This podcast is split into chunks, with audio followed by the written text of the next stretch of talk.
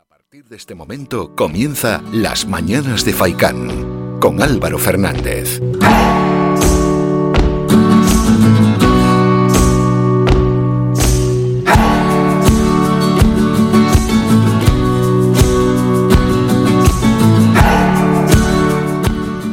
¿Qué tal? Muy buenos días y bienvenidos a Las Mañanas de Faicán. Lunes 23 de mayo. Sí, lunes, ponen la escaleta, qué raro. Lunes 23 de mayo, 8:30 de la mañana. Bienvenidos a este programa y saludos de todo el equipo. Aquí estaremos hasta las 11:30 de la mañana. Todo aquel que quiera participar, ya sabe, nos puede llamar en cualquier momento al 928 70 75 25 para dejar su opinión sobre cualquier tema. Mira que han pasado cosas, este fin de semana. Y si no, WhatsApp, eso sí. Mensajes de audio al 656 60 96 92. Decíamos que han pasado cosas, entre ellas vaya fiestón el sábado en el Estadio Gran Canaria. Ya en la previa, no vamos a hablar de deporte, pero esto hay que decirlo. Luego ya en Faicán Deportivo Manolo Morales nos va a traer todo esto. Pero claro, hay que reseñar lo que fue una gran fiesta para toda la isla. Ese partido, decíamos que ya en la previa a las 7, sí, eran las 7 en punto más o menos. Se acercaba ya el autobús hacia el estadio y una marea amarilla acompañaba ya a los jugadores de García Pimienta de cara al Estadio Gran Canaria para luego ya, 2 horitas después, medirse al Oviedo, un equipo, el Carballón, que empezó marcando con ese gol de Borja, pero que luego muy bien el equipo local, la Unión Deportiva Las Palmas, le supo dar la vuelta al partido con 2 golazos, 2 goles soberbios. El de Moleiro, que enganchó de fuera del área, y luego el de Jonathan Viera con ese toque mágico, internando en el área y que puso el 2-1 definitivo. Hace soñar a la Unión Deportiva Las Palmas, y es que le vale un empate en Gijón para asegurar su plaza en el playoff de ascenso, y la ilusión se ha desbordado. Se llenó el campo, 32.400 personas en un ambiente extraordinario. Bueno, de ello hablaremos, por cierto, a las 9:35 con Manolo Morales y José Víctor González, pero hay muchos temas más. No vamos a hablar de fútbol en este programa porque para eso ya está Faicán Deportivo hoy a partir de las 2 de la tarde para que nadie se lo pierda. No esperamos más, vamos a conocer cómo está el día y empezamos, nos situamos a golpe de titular.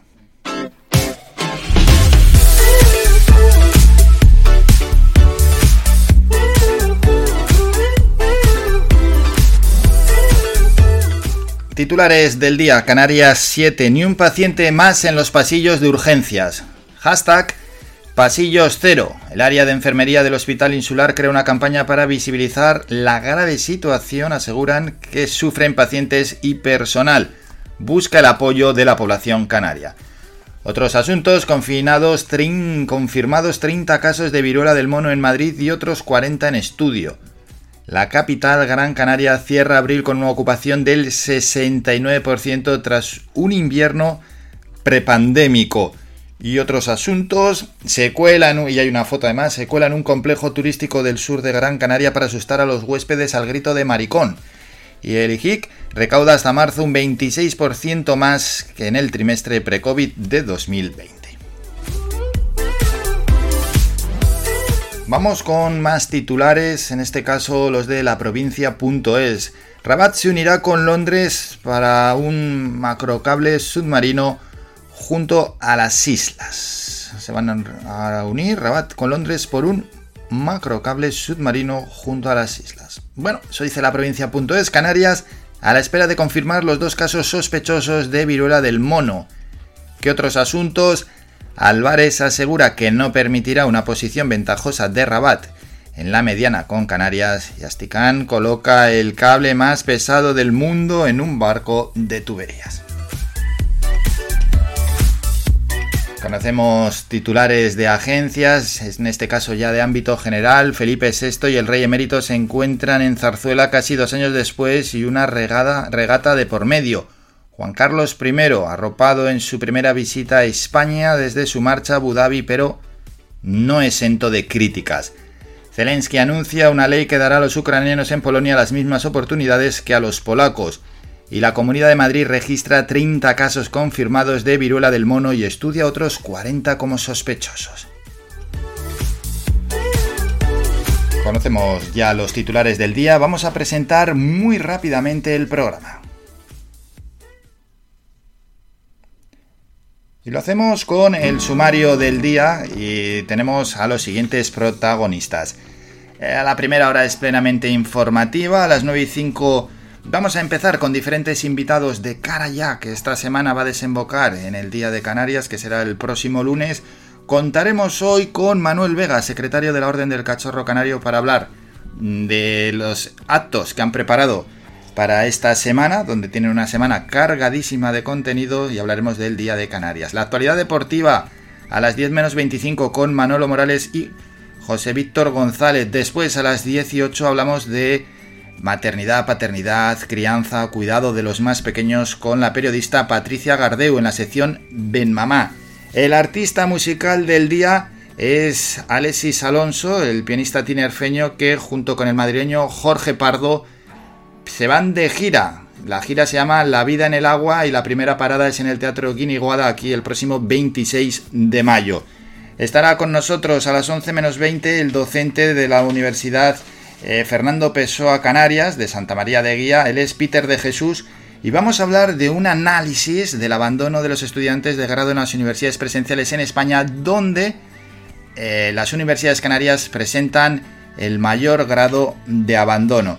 Y terminaremos el programa a las 11:05, hablando un poquito de política, con Héctor Suárez, candidato oficial de Coalición Canaria a la alcaldía de Telde en los comicios de 2023. Y es que la semana pasada se supo que el vicealcalde de Telde, esto no es ninguna sorpresa, será el próximo candidato, en este caso por su partido, por Coalición Canaria a la alcaldía de Telde en las próximas elecciones municipales, es decir, el año que viene a estas alturas. Además, queda un añito justo para las próximas elecciones en 2023.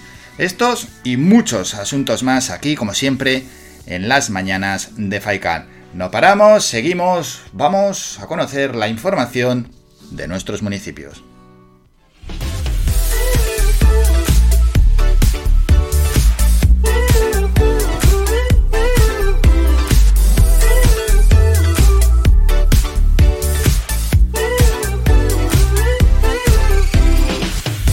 Y empezamos hoy en San Bartolomé de Tirajana, donde la Escuela Municipal de Teatro ha comenzado este mes de mayo su periodo de preinscripción, que se alargará hasta el próximo 1 de julio. Después de 2 años de duras restricciones para los talleres de la escuela, en el que se han tenido que adaptar los procedimientos a los objetivos para hacerlos efectivos, por fin este año se vuelve a la misma dinámica de antes de la pandemia. Las aulas que se ofrecen son la juvenil, con una edad media de 13 años, y el aula de adultos. Aquí en Telde, el senador del Partido Popular por Gran Canaria, Sergio Ramos, y la portavoz popular en el Ayuntamiento de Telde, Sonsoles Martín, exigieron responsabilidades ante lo que consideran un despropósito que ha significado la construcción de una pasarela de acceso a la playa de Melenara para personas con movilidad reducida, a pesar de los reparos de la demarcación de costas.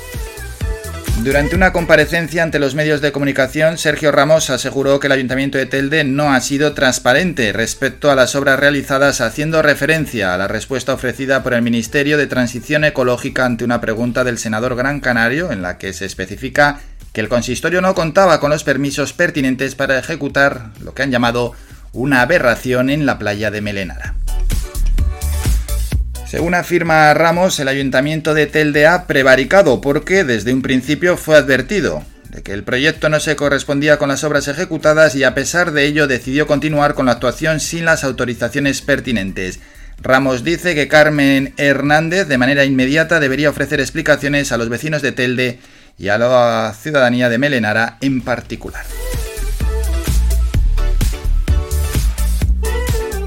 Por otra parte, la Concejalía de Parques y Jardines procedió la semana pasada a sustituir las vetustas puestas de madera del Parque de Santa Rosalía por otras de hierro forjado, igualando la estética de este espacio al vecino Rincón Plácido Fleitas.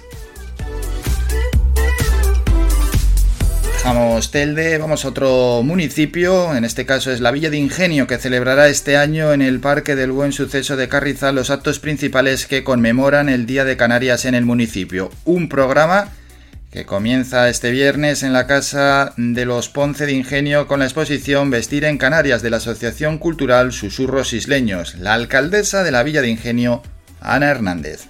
El Día de Canarias no puede limitarse a vestirnos con trajes típicos, a saborear los productos gastronómicos o a escuchar nuestra música popular solo una vez al año. La canariedad debe ser más que eso.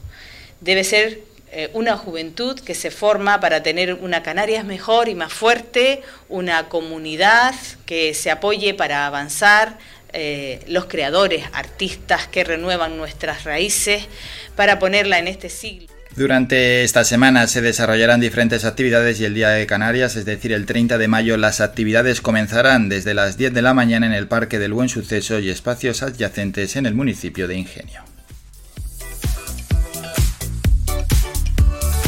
Nos vamos ahora hasta Moya, donde la Villa de Moya y su poeta más insigne, Tomás Morales, son los protagonistas de un maratón fotográfico que quedará plasmado en un catálogo literario donde las nuevas voces de la literatura canaria se unirán a los versos del poeta de Moya con el bello municipio norteño como telón de fondo. Editorial Mercurio y la Casa Museo Tomás Morales organizan la jornada de fotografía en homenaje al centenario del poeta. La cita es el día 28 de mayo, sábado de 10 de la mañana a 6 de la tarde.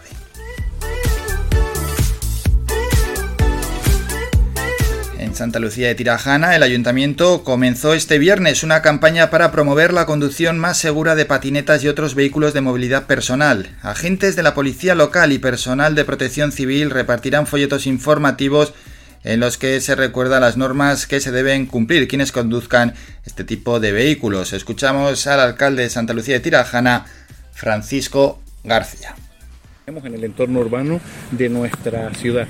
Fundamentalmente hay un transporte nuevo, las patinetas, que en los últimos meses pues se ha visto un crecimiento del número importante en nuestro municipio y de eso se trata. La campaña se llama Ahora Juntos, del área de movilidad del Ayuntamiento de Santa Lucía, y se trata de una convivencia entre los diferentes medios de transporte que existen en el municipio de Santa Lucía. Y entre esas normas está el límite máximo de velocidad de 25 km/h. Se sancionará la circulación de vehículos de movilidad personal por aceras y zonas peatonales. Se sancionará si circulan dos o más personas. No se pueden utilizar auriculares para la circulación nocturna. Debe tenerse sistemas de alumbrado y el uso de casco no es obligatorio, aunque sí que es recomendable. Estos son algunos de nuestros asuntos de algunos de nuestros municipios. Vamos con el protagonista musical del día, Aarón. Hay que escuchar ya un poquito de música en las mañanas de Faicán. Antes hemos recordado que a las 10 y 25 hablaremos con el tinerfeño Alexis Alonso. Y es que Alexis, junto con Jorge Pardo, llegan aquí al Teatro Guiniguada, en la que será el punto de partida. Va a ser, en este caso, el inicio de su gira La vida en el agua. Escuchamos a Jorge Pardo al despertar.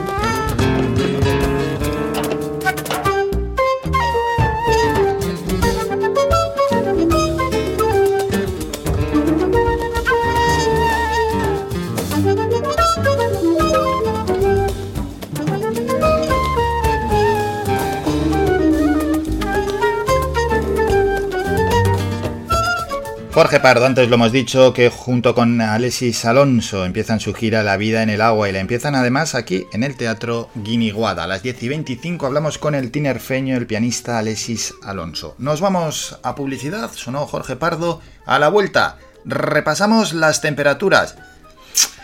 No sé yo si la Agencia Estatal de Meteorología acertó mucho en el pronóstico, sobre todo en el resto de la isla sí, pero en el de Las Palmas de Gran Canaria y en el de Telde... A ratos falla un poquito, las cosas como son. Después nos toca Es Noticia y por supuesto el repaso a las portadas de los periódicos. Primero las de tirada general, algunas siguen a vueltas con el rey. Luego las portadas de ámbito más cercano... Y las deportivas que siguen también a vueltas, pero con Mbappé. Un Mbappé que el sábado dijo que se quedaba en París, que no jugara en el Real Madrid. Y ahí tuvimos horas y horas y horas y horas de debate sobre la decisión de Mbappé. Pocas veces la decisión de un jugador levantó tal polvoreda. Bueno, y al final se queda en París. Decepción total para los seguidores del Real Madrid que ya contaban o pensaban que jugaría en el Real Madrid. Uno de los mejores jugadores del mundo ya para las próximas campañas. Pues no, va a jugar por lo menos hasta 2025 en el Paris Saint-Germain. Fue uno de los grandes protagonistas de este fin de semana. Un minuto, Aarón, vamos a publicidad y volvemos ya para el repaso, en este caso a las temperaturas, Es Noticia y a las portadas de los periódicos. Escuchas Faicán, red de emisoras, Las Palmas, 91.4. Somos gente, somos radio. El equipo humano de Radio Faicán agradece a todas las empresas que han depositado su confianza en nuestros servicios publicitarios a lo largo de estos 35 años de continua emisión. Gracias a su apoyo nos hemos convertido en la emisora con mayor cobertura y audiencia en Gran Canaria. Visita nuestra página web radiofaican.com para descubrir nuestras diales, promociones publicitarias, noticias y escucharnos en directo. ¿Sabías que un 80% de las personas buscan en Internet antes de comprar? La página web es la cara más visible de cualquier empresa. ¿Aún no tienes? ¿Tienes pero quieres renovarla? No te equivoques. Pon tu proyecto en manos de profesionales y destaca sobre la competencia. En Canary Bytes diseñamos todo tipo de páginas web y aumentamos la visibilidad de tu negocio. Contáctenos en el teléfono 681 071 076 o visite nuestra página web canarybytes.com.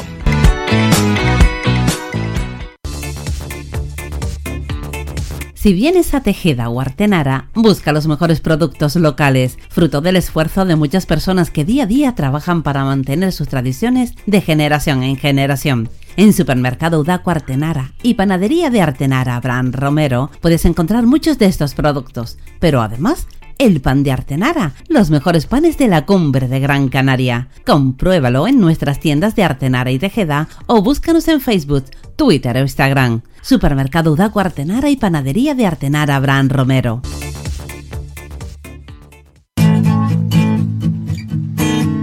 Somos música. Somos información. Somos entretenimiento. Somos vida. Somos Radio Faicán. Somos gente. Somos radio.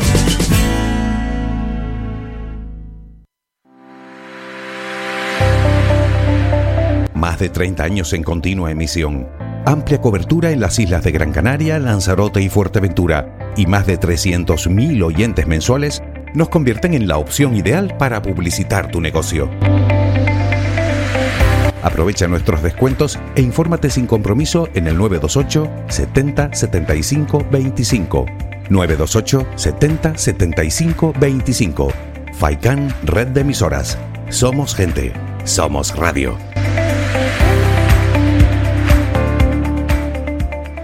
Somos gente. Somos radio.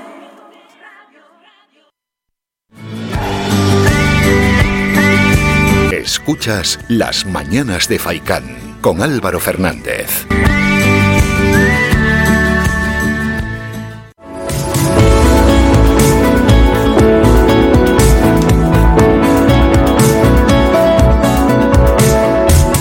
tiempo.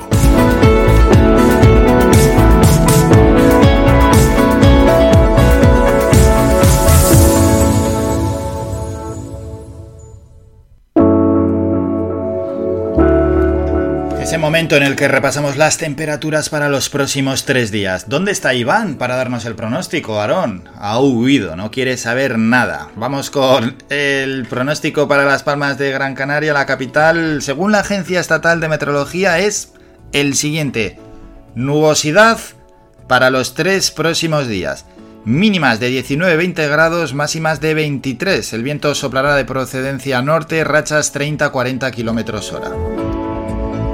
Aquí en Telde hoy podemos ver un poquito el sol, habrá algún intervalo nuboso, pero vamos a tener bastante nubosidad hasta el miércoles. Luego ya el resto de la semana será diferente, pero lunes, martes y miércoles, a ver, que hoy sí podemos tener momentos despejados, pero dice la Agencia Estatal de Meteorología que van a predominar las nubes. Y luego ya el resto es diferente.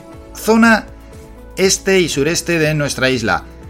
Cielos despejados y con intervalos nubosos, mínimas de 17, máximas de 24-25, el viento soplando con rachas importantes, esas rachas de 40, 50, 60 km/h.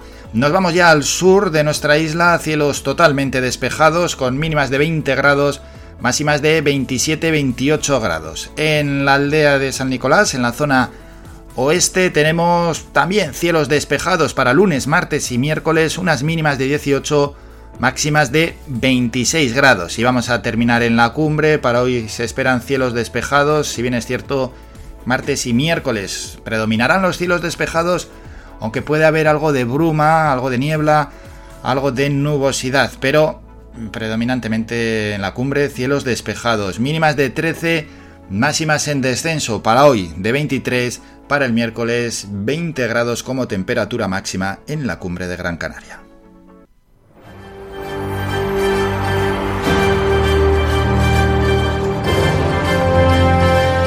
Es noticia.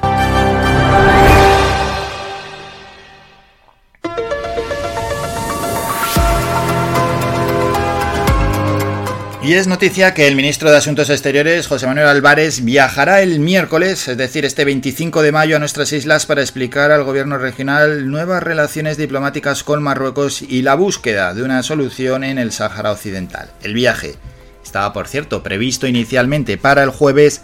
Se adelantó debido a que el ministro tiene compromisos internacionales, según explicó el portavoz del Ejecutivo Canario, Julio Pérez, tras la celebración del Consejo de Gobierno. Por su parte, también está prevista la visita al archipiélago hasta de 2 ministras. La primera es hoy mismo, será la ministra de Transición Ecológica, Teresa Rivera, que asiste hoy lunes al acto de iniciación del desmantelamiento de la refinería de Santa Cruz de Tenerife. Además, el Gobierno de Canarias aprovechará también para analizar con la también vicepresidenta tercera la tasa verde a la aviación que prepara la Unión Europea y otros aspectos energéticos. Y por otra parte, la ministra de Transportes, Raquel Sánchez, visitará el archipiélago en la tarde del miércoles, en este caso para evaluar diversas inversiones aeroportuarias.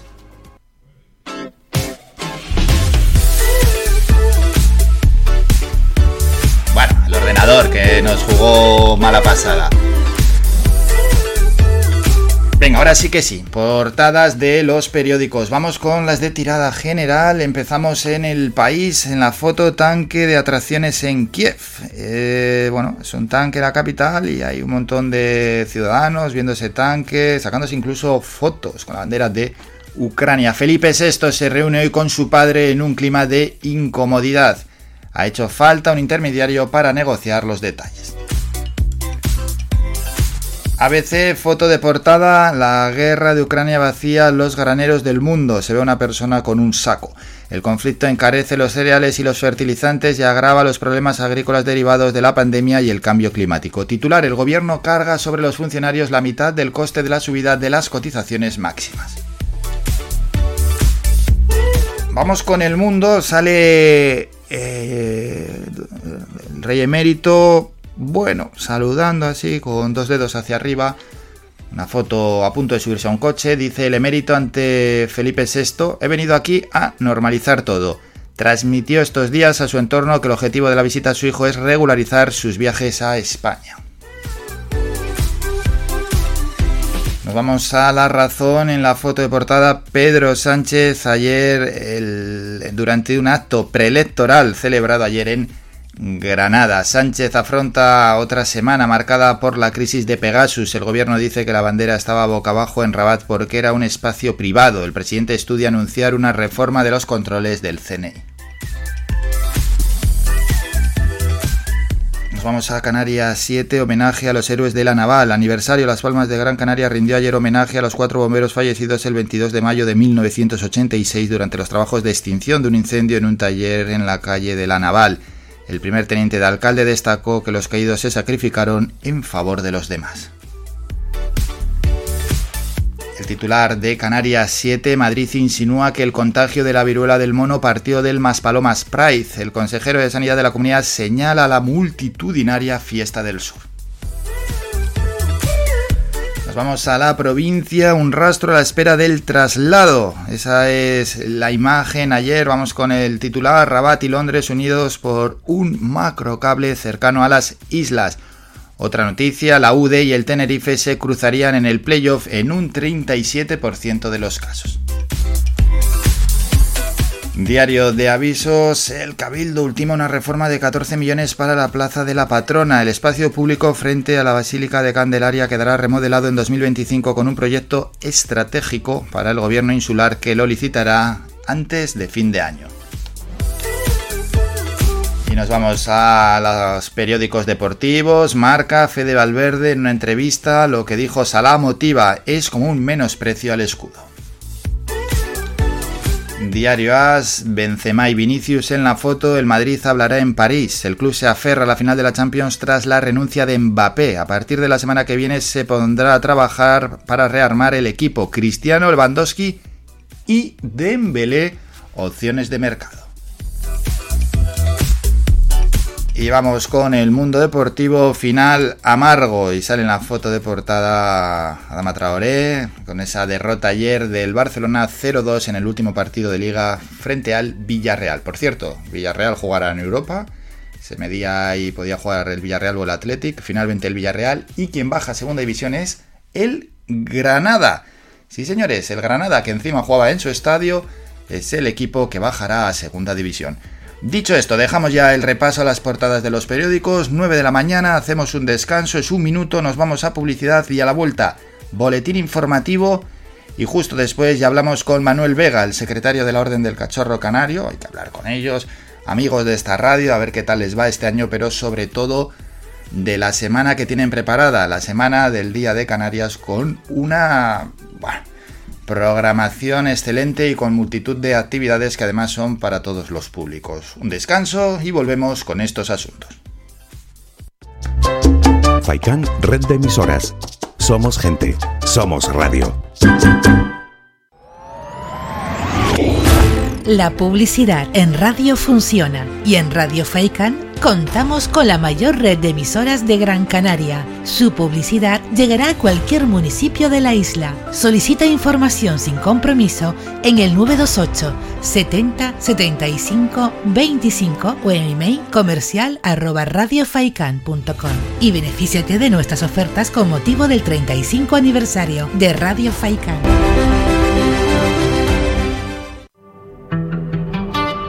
Seguros, el más económico de Canarias, presenta una vez más la mejor oferta de seguros funerarios que podrás encontrar en el mercado. Seguros funerarios para una familia de 4 integrantes por tan solo 55 euros al año. 8 personas por tan solo 99 euros al año. Además, no pierdes la antigüedad, tienes servicios médicos incluido y con más cobertura que tu póliza actual. Ven a Torino Seguros y comprueba de primera mano nuestros precios. Nos encontramos en Los Picacho, calle 8 de marzo, local 1, teléfono 928 58 64 29 y el WhatsApp 677 47 44 56.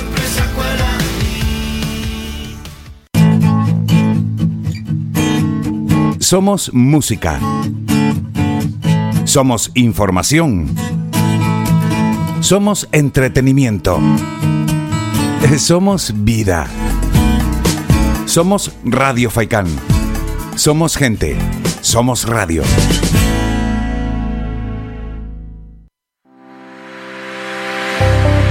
Descarga gratis nuestra app oficial Faicán Red de Emisoras y escúchanos en directo, además de todos nuestros programas en repetición, imágenes, vídeos y noticias. Disponible ya en Google Play y Apple Store.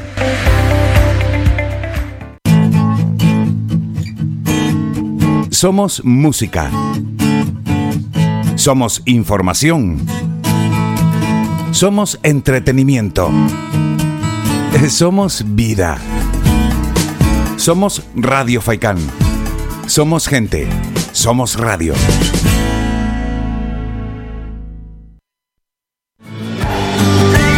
Somos la mejor información, música y entretenimiento. Las mañanas de Faicán.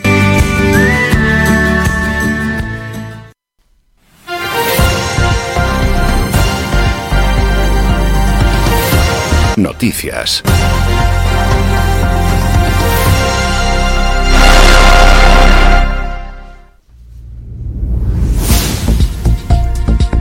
Momento ya para el boletín informativo de las 9 de la mañana. El senador del Partido Popular por Gran Canaria, Sergio Ramos, y la portavoz popular en el Ayuntamiento de Telde, Sonsoles Martínez, exigieron responsabilidades ante lo que consideran un despropósito que ha significado la construcción de una pasarela de acceso a la playa de Melenara para personas con movilidad reducida, a pesar de los reparos de la demarcación de costas.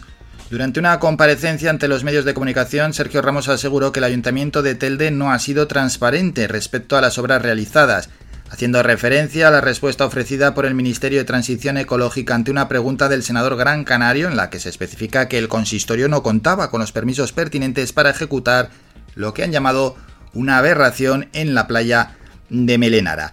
Según afirma Ramos, el ayuntamiento ha prevaricado porque desde un principio fue advertido de que el proyecto no se correspondía con las obras ejecutadas y a pesar de ello decidió continuar con la actuación sin las autorizaciones pertinentes. Ramos afirma que Carmen Hernández de manera inmediata debería ofrecer explicaciones a los vecinos de Telde y a los de Melenara en particular. De Telde pasamos a Ingenio, que celebrará este año en el Parque del Buen Suceso del Carrizal los actos principales que conmemoran el Día de Canarias en el municipio. Un programa que comienza en la Casa de los Ponce de Ingenio con la exposición Vestir en Canarias de la Asociación Cultural Susurros Isleños. La alcaldesa de la Villa de Ingenio, Ana Hernández. El Día de Canarias no puede limitarse a vestirnos con trajes típicos, a saborear los productos gastronómicos o a escuchar nuestra música popular solo una vez al año. La canariedad debe ser más que eso. Debe ser una juventud que se forma para tener una Canarias mejor y más fuerte, una comunidad que se apoye para avanzar, los creadores, artistas que renuevan nuestras raíces para ponerla en este siglo. Durante esta semana se desarrollarán diferentes actividades y el Día de Canarias, es decir, el 30 de mayo, las actividades comenzarán desde las 10 de la mañana en el Parque del Buen Suceso y espacios adyacentes. De Ingenio pasamos a Moya, donde la villa de Moya y su poeta más insigne, Tomás Morales, son los protagonistas de un maratón fotográfico que quedará plasmado en un catálogo literario donde las nuevas voces de la literatura canaria se unirán a los versos del poeta de Moya, con el bello municipio norteño como telón de fondo. Editorial Mercurio y la Casa Museo Tomás Morales organizan la jornada de fotografía en homenaje al centenario del poeta. La cita es este sábado 28 de mayo de 10 de la mañana a 6 de la tarde. Terminamos en Santa Lucía de Tirajana, donde el ayuntamiento comenzó este viernes una campaña para promover la conducción más segura de patinetas y otros vehículos de movilidad personal. Agentes de la policía local y personal de protección civil repartirán folletos informativos en los que se recuerda las normas que deben cumplir quienes conduzcan vehículos de movilidad personal. El alcalde de Santa Lucía de Tirajana, Francisco García. En el entorno urbano de nuestra ciudad. Fundamentalmente hay un transporte nuevo, las patinetas, que en los últimos meses pues se ha visto un crecimiento del número importante en nuestro municipio y de eso se trata. La campaña se llama Ahora Juntos, del área de movilidad del Ayuntamiento de Santa Lucía, y se trata de una convivencia entre los diferentes medios de transporte que existen en el municipio de Santa Lucía. para vecindario. También entre esas normas está el límite máximo de velocidad de 25 km/h. Se sancionará la circulación de vehículos de movilidad personal por aceras y zonas peatonales. Se sancionará si circulan dos o más personas. No se pueden utilizar auriculares. Para la circulación nocturna debe tenerse sistema de alumbrado y el uso de casco no es obligatorio, aunque eso sí, es recomendable. Descarga gratis nuestra app oficial Faicán Red de Emisoras y escúchanos en directo, además de todos nuestros programas en repetición, imágenes, vídeos y noticias. Disponible ya en Google Play y Apple Store.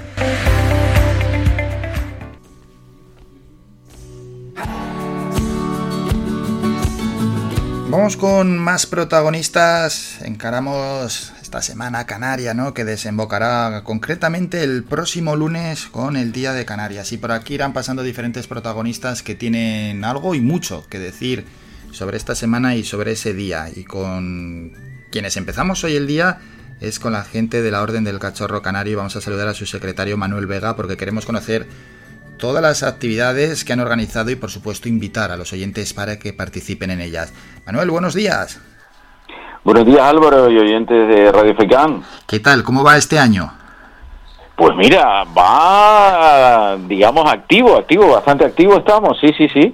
Hemos tenido un mes de mayo bastante movidito en cuanto a lo que son las actividades en la Orden del Cachorro Canario. Y lo vamos a terminar esta semana, pues, ¿qué te diría yo? Pues a tope, ¿no? ¿Verdad? Sin duda alguna. Sí. Pero bueno, ya se nota sobre todo las restricciones de la pandemia a la hora de organizar cosas, también, sobre todo en su sede, hay esa libertad. Hasta ahora, pues en estos dos últimos años, la cosa estaba muy, muy limitada.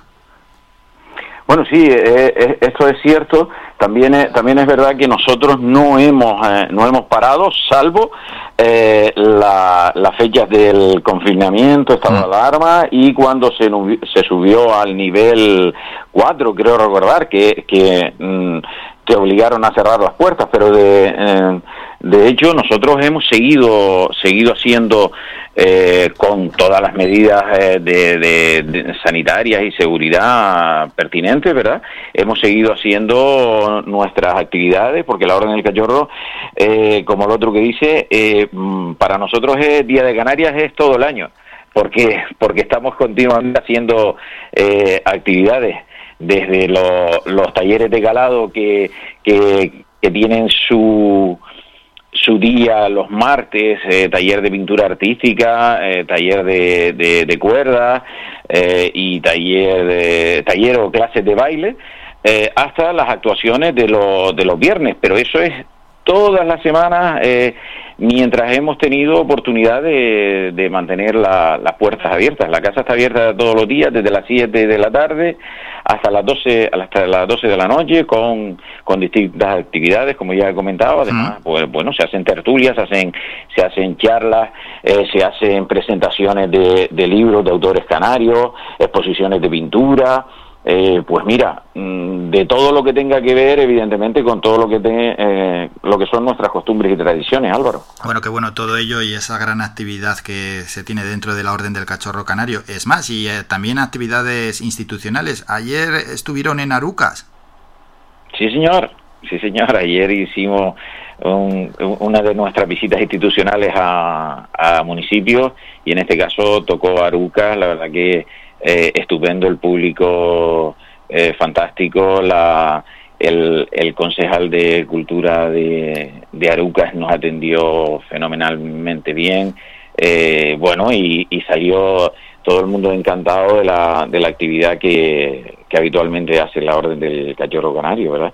Bueno, y, oye, muy contento, sí. Qué bueno, porque al final, sobre todo esa idea también de poder llegar a la mayor parte de los 21 municipios que tenemos aquí en nuestra isla, ¿verdad? Sí. Habitualmente lo estábamos haciendo hasta el año 19. Oye, pues se estaban visitando una media de 3-4 municipios al año, según la disposición también, porque tienen que contar con la disposición de los ayuntamientos, ¿verdad? Y sus salones. Pero bueno, volvimos otra vez desde que se levantaron un poco las restricciones.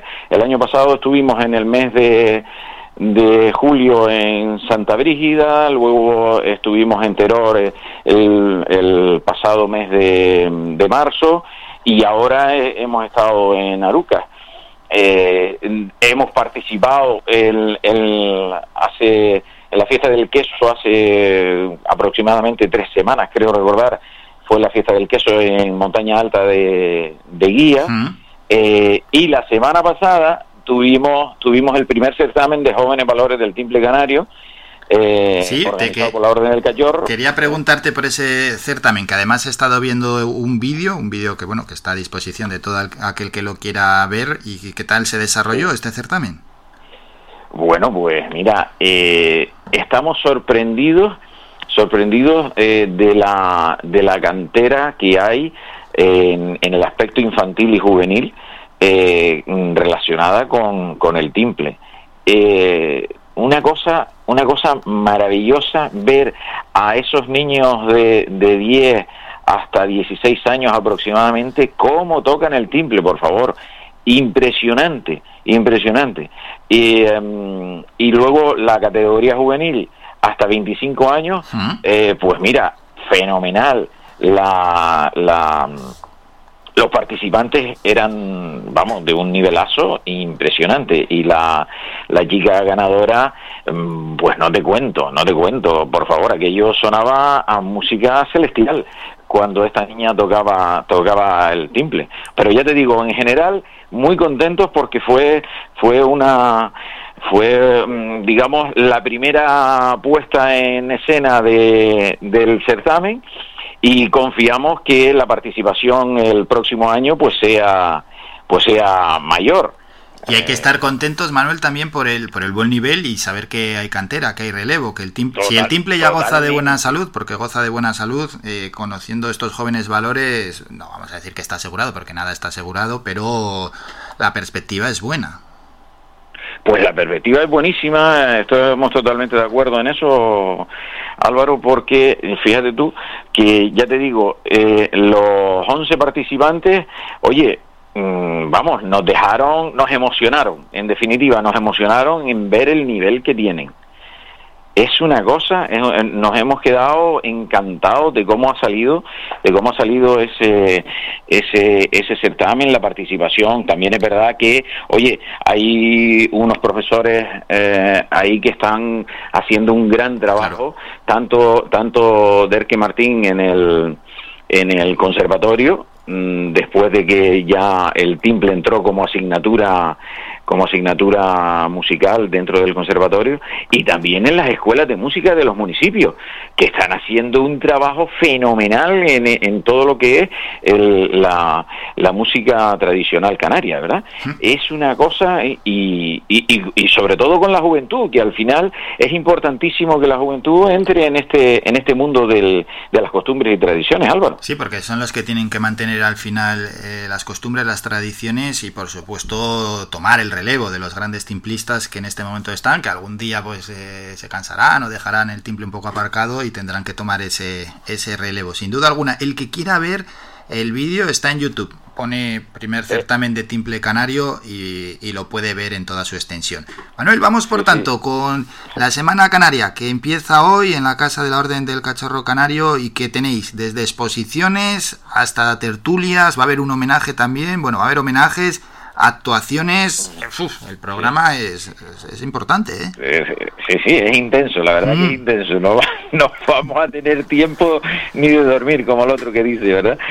Pues sí, mira, empezamos hoy con las exposiciones que van a estar toda la semana, hasta el día 30. Las exposiciones de taller de calado canario, que dirige la artesana titulada por la FEDAC, Blanca Sosa. Tenemos también una exposición de cuchillos canarios de Juan Medina Silva, que es un coleccionista, aparte de cachorro, y también fue presidente de la Orden del Cachorro Canario, pero es un coleccionista que tiene como más de 600 cuchillos. Es 600. 600, lo que estás oyendo, es una cosa impresionante porque no hay dos cuchillos iguales. Brutal, qué bueno. Pero vamos, una cosa impresionante, ¿verdad? La exposición de maquetas de casas típicas canarias del artesano Hermenegildo Torres, son miniaturas evidentemente. Claro. La exposición de trajes tradicionales a cargo de María de Luis Navarro, son trajes tradicionales del siglo XVIII. También tenemos la exposición del taller de pintura de la Orden del Cachorro Canario, que dirige Saro Armas, con sus alumnos, tanto adultos como infantiles, que no veas cómo están pintando también esos chiquillos, que también es para enorgullecerse de que la juventud esté, bueno, pues haciendo otra cosa que no sea estar todo el día pegado del teclado y del teléfono, y iPhone, sí, y de estas cosas, ¿no? Eso es, todo el día con el teléfono. Hay otras cosas también en la vida. Efectivamente. Y oye, y encuentro con artesanos que tenemos tertulia, tenemos una tertulia, vamos, interesantísima, todas interesantísimas, pero concretamente esta del Instituto Canario de las Tradiciones, de David Naranjo, que sabes que es el nuevo presentador del programa Tenderete. Ah, sí, es verdad. Uh-huh. Sí, sí, pues lo tenemos el miércoles 25 a las 7:30 de la tarde, una presentación de Juan Carlos Domínguez, el escritor Juan Carlos Domínguez, el viernes a las 7 de la tarde, se llama Libro de los Recuerdos del Idir el Canario, de nuestros aborígenes. Tenemos también el día 30 de mayo, ya para cerrar, digamos, lo que es el ciclo de la Semana Canaria, a Leonardo Navarro, que es un artesano luthier de la FEDAC, y aparte también es músico de la Tuna Universitaria, y que va a hablar del diseño y fabricación del timple, la tradición e innovación en este instrumento, ¿verdad? Uh-huh. Y todos los días actuaciones, todos los días desde a las 9 de la noche tenemos actuación, pues siempre hay alguna agrupación, parranda, distintos, y terminamos el día 30 de mayo con la actuación de nuestra parranda, el Cachorrúo. Qué bueno. Vamos a recordar, el día 30 de mayo. Que eso es, que aparte de los horarios establecidos, ¿no?, para exposiciones y actos, sí, el horario oficial de la apertura de la casa, lo que antes has comentado, Manuel, es desde las 7 de la tarde hasta, exacto, la medianoche, bueno, exceptuando el fin de semana, ¿no? Sábado y domingo cambia. Sí, sábado y domingo cambia porque por aquello de que ya hay posibilidades de que el público y también nosotros, porque nosotros tenemos que trabajar en nuestras distintas profesiones para seguir adelante, ¿no? Entonces, pues, sí, el sábado y el domingo y el lunes, que es festivo, el Día de Canarias, pues ya las actividades serán a mediodía, desde las 12 de la mañana estará abierta la casa. Bueno, pues ahí está, ¿eh? Hasta terminar la Semana Canaria dentro de la Orden del Cachorro Canario. Y Manuel, para despedirnos, sí, un mensaje de los cachorrúos de la Orden del Cachorro Canario para la administración, pero también para los ciudadanos, porque claro, alguno ve 30 de mayo, Día de Canarias, y bueno, pues lo que ves, día festivo, día libre, y me voy a la playa. No, tiene que haber una involucración. Pues mira, sí, hombre, sí, es importantísimo que participemos. El Día de Canarias, digamos, es un día en concreto que se ha denominado así, pero lo suyo es que el pueblo canario se involucre en nuestras costumbres y tradiciones todos los días. Y que bueno, que si el día que tienen, digamos, disponible es el Día de Canarias, pues oye, viene la Orden del Cachorro, vienen afortunadamente un montón de actividades que se celebran en todos los municipios, no solo de Gran Canaria, sino del resto del archipiélago. Pues oye, que por lo menos se acerquen a conocer y a participar de ese ambiente, y que se les vaya impregnando nuestras costumbres, nuestras tradiciones, nuestra identidad canaria, porque el legado de nuestros antepasados, Álvaro, debemos conservarlo y transmitirlo a las generaciones futuras, ¿verdad? Así es, y es una responsabilidad de todos. Con Manuel Vega nos vamos a despedir, él es secretario de la Orden del Cachorro Canario. Manuel, como siempre, un enorme placer haber charlado y enhorabuena por todos los actos y actividades que habéis organizado. Gracias, Manuel, un saludo.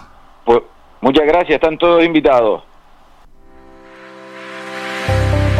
Descarga gratis nuestra app oficial Faicán Red de Emisoras y escúchanos en directo, además de todos nuestros programas en repetición, imágenes, vídeos y noticias. Disponible ya en Google Play y Apple Store. Hemos iniciado esta semana ya con protagonistas que tienen que hablarnos de esta semana canaria, por supuesto, del Día de Canarias, el próximo lunes 30 de mayo. ¿Quién mejor, no?, que la Orden del Cachorro Canario para ser quienes inauguren esta semana. Nos vamos a publicidad, a la vuelta. Momento ya para los últimos minutos informativos con el kiosco digital. Y luego nos vamos a Twitter y luego llega el deporte. Pocos lunes han llegado así. ¡Buf! La que nos espera con Manolo Morales y José Víctor González. Escuchas Faicán Red de Emisoras. Somos gente, somos radio. El equipo humano de Radio Faicán agradece a todas las empresas que han depositado su confianza en nuestros servicios publicitarios a lo largo de estos 35 años de continua emisión. Gracias a su apoyo nos hemos convertido en la emisora con mayor cobertura y audiencia en Gran Canaria. Visita nuestra página web radiofaican.com para descubrir nuestras diales, promociones publicitarias, noticias y escucharnos en directo. ¿Sabías que un 80% de las personas buscan en Internet antes de comprar? La página web es la cara más visible de cualquier empresa. ¿Aún no tienes? ¿Tienes pero quieres renovarla? No te equivoques. Pon tu proyecto en manos de profesionales y destaca sobre la competencia. En Canary Bytes diseñamos todo tipo de páginas web y aumentamos la visibilidad de tu negocio. Contáctenos en el teléfono 681 071 076 o visite nuestra página web canarybytes.com.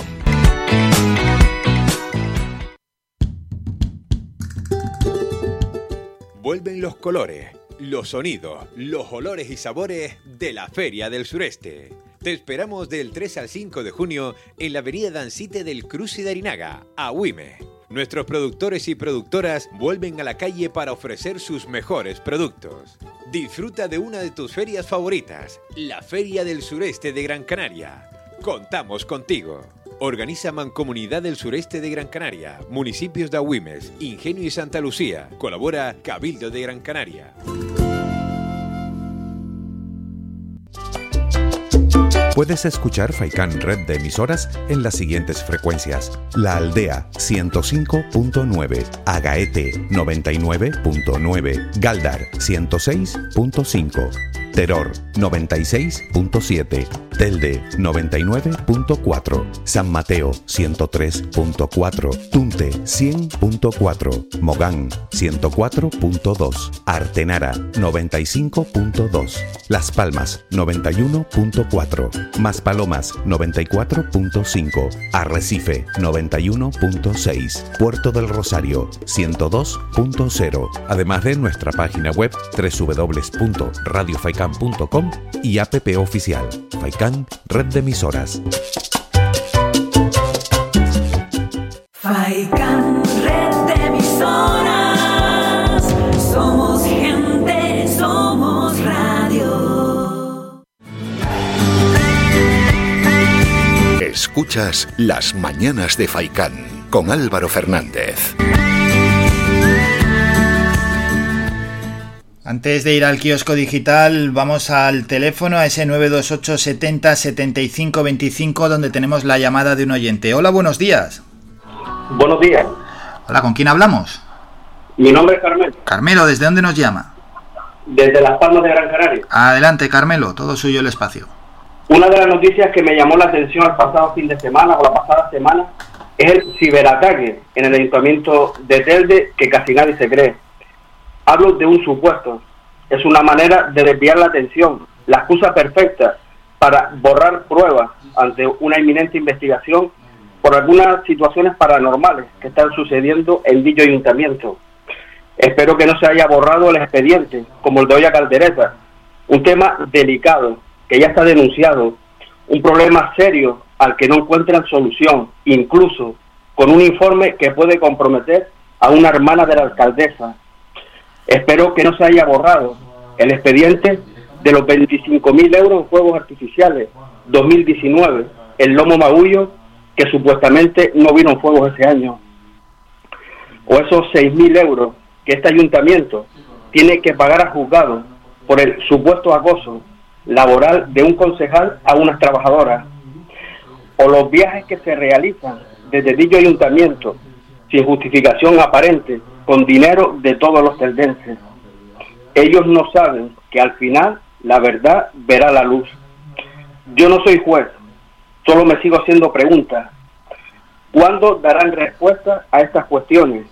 ¿Y hasta cuándo los teldenses, los grancanarios, tendremos que aguantar situaciones como esta? ¿Hasta cuándo? Gracias una vez más por dejarme expresar en libertad. Muchísimas gracias. Gracias a usted por llamar. 928 70 75 25, ese es el teléfono para cualquier oyente que quiera entrar en directo en cualquier momento del programa. 928 70 75 25. Vamos con el kiosco digital.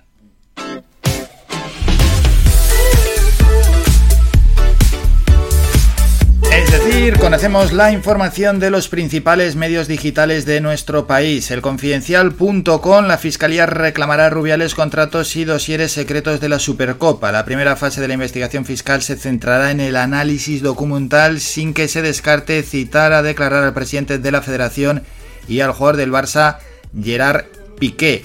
Siemens deberá justificar a la Comisión Nacional del Mercado de Valores el efecto de la guerra en el precio de la OPA Gamesa.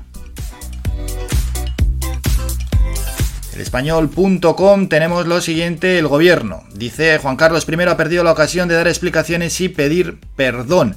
Juan Carlos I vuelve a Zarzuela, un reencuentro privado, familiar y sin cámaras con Felipe VI. El Diario.es, el PP estira el efecto Feijóo y ensancha su ventaja sobre el PSOE en más de 3 puntos. Dice el Diario.es, Podemos intenta ganar peso en el proyecto de Yolanda Díaz, la gran ausente de la fiesta de la primavera. Las vías de Olona para ser candidata en Andalucía tras anularse su empadronamiento. Público.es, en estos momentos dice lo siguiente: Moreno se consolida en las encuestas como ganador tras absorber los escaños de Ciudadano. Juanma Moreno no descarta repetir las elecciones andaluzas si no logra una mayoría suficiente para gobernar. Teresa Rodríguez e Inmaculada Nieto critican la insinuación de Moreno. ¿Y qué otros asuntos hay? El choque de reyes o la última operación para salvar la monarquía. Okdiario.com, la seguridad del Estado analiza la viruela del mono por temor a que haya sido colada desde el exterior. El gobierno frenó un plan contra la viruela en España por la llegada del COVID. Y Moreno arrasará al PSOE, pero necesita a una Olona en ascenso para gobernar en Andalucía. Huffington Post, foto para los reyes, el viaje, ¿bien o en familia? Los elefantes en la habitación del reencuentro de Juan Carlos I con Felipe VI y Sofía. Lo más del día, dice Huffington Post, el gobierno sobre el emérito. Ha perdido una oportunidad de dar explicaciones y pedir perdón. Juan Carlos I ante los periodistas. ¿Explicaciones de qué? Y vamos a terminar el kiosco digital, en este caso con 2 periódicos económicos. El Economista.es recorda salariados públicos en las autonomías, ya son 2 millones. Las eléctricas tardarán 2 meses en aplicar la rebaja del 15% a los clientes. Hacienda niega a Escribá 26 millones y hace peligrar su ley de planes de pensiones. El último apunte, 5 días. La nueva ley de pensiones permitirá aportar más de 1.500 euros ya en 2022. España pleitea en Estados Unidos para no pagar los laudos por renovables. Gamesa sube un 6% y ronda el precio de la OPA lanzada por Siemens. Terminamos con el kiosco digital, terminamos con esta primera hora informativa, así que vamos con un poquito de música, Aarón. Ponnos a ver qué suena por ahí. Vamos a ver con qué nos sorprende. Ponnos por ahí. A ver, que he preparado. Creo que ha salido a la mitad la canción. pero porque ha empezado hace mucho. No, venga. Jarabe de Palo, la canción Duerme Conmigo. Busco ese lugar.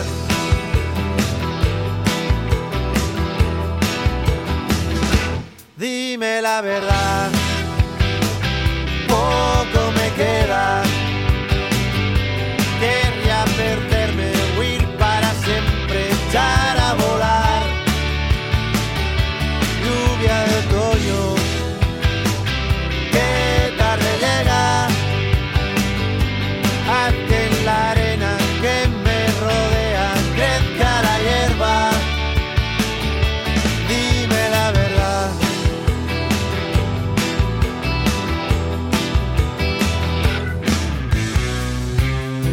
Y descubrir que algo se mueve junto a mí.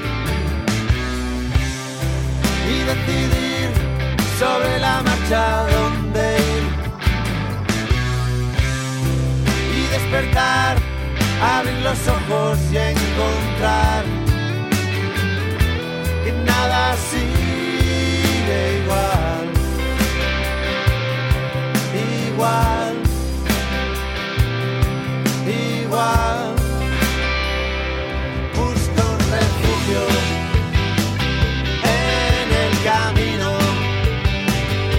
donde a solas pasen las horas, tenga sentido. Ven a mi cama, duerme conmigo, entra en mis sueños porque hace tiempo que me he perdido.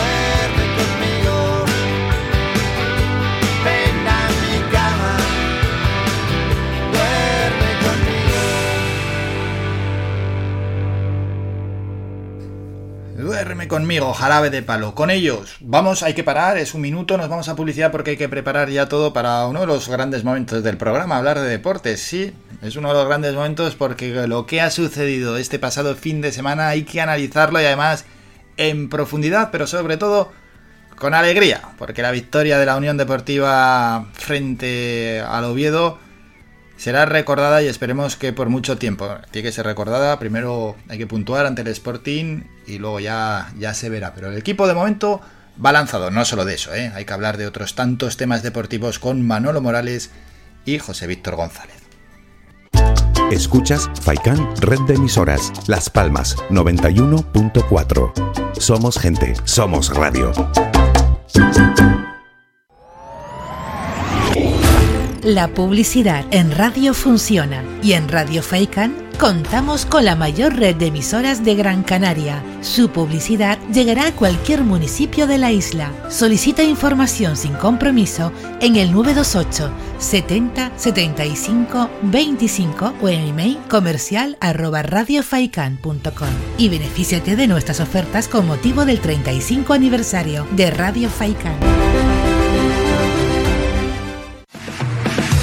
¿Quieres ir a la última como a ti te gusta en tu corte de pelo? ¿Eres hombre o niño y quieres estar más guapo? Vente al salón de peluquería Tomás. Además, para tu comodidad, nos cerramos al mediodía. Importante siempre para atenderte como a ti te gusta. Pedir cita al 928 69 4009. Apunta bien, 928 69 4009. En la calle Leño y Castillo 37, en las 4 esquinas, San Juan, Telde. Tu pelo merece el mejor trato y cuidado. Siempre en manos de profesionales. Salón de peluquería Tomás.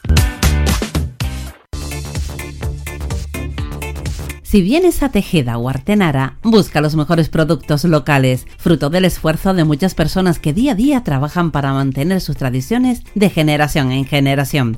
En Supermercado Udaco Artenara y Panadería de Artenara Abraham Romero puedes encontrar muchos de estos productos, pero además el pan de Artenara, los mejores panes de la cumbre de Gran Canaria. Compruébalo en nuestras tiendas de Artenara y Tejeda o búscanos en Facebook, Twitter o Instagram. Supermercado Udaco Artenara y Panadería de Artenara Abraham Romero. Transfórmate para el cambio. El programa DigiNova ofrece formación gratuita en innovación, transformación digital y sostenibilidad, además de prácticas remuneradas en empresas. DigiNova es un programa impulsado por la Agencia Canaria de Investigación, Innovación y Sociedad de la Información y financiado por el Fondo de Ayuda a la Recuperación para la Cohesión y los Territorios de Europa Next Generation EU a través de la Fundación Universitaria de Las Palmas. Más de 30 años en continua emisión. Amplia cobertura en las islas de Gran Canaria, Lanzarote y Fuerteventura y más de 300.000 oyentes mensuales nos convierten en la opción ideal para publicitar tu negocio. Aprovecha nuestros descuentos e infórmate sin compromiso en el 928 70 75 25. 928 70 75 25. Faicán, Red de Emisoras. Somos gente. Somos radio.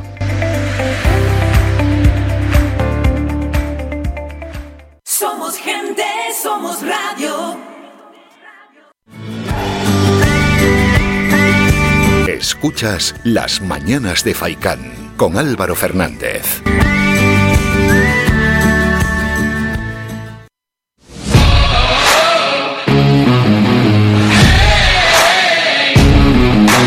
La actualidad deportiva.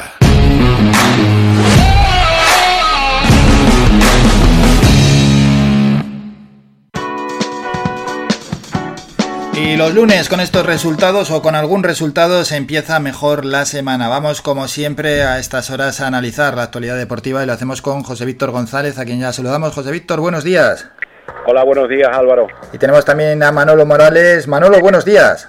Muy buenos días a todas y a todos, Álvaro. Bueno, Manolo, vamos a empezar ya directamente ese partido del sábado desde las 9 de la noche en el Estadio Gran Canaria entre la Unión Deportiva Las Palmas, con 32.400 personas animando al equipo de García Pimienta y casi llevándolo en volandas. Unión Deportiva Las Palmas 2, Real Oviedo 1. Manolo.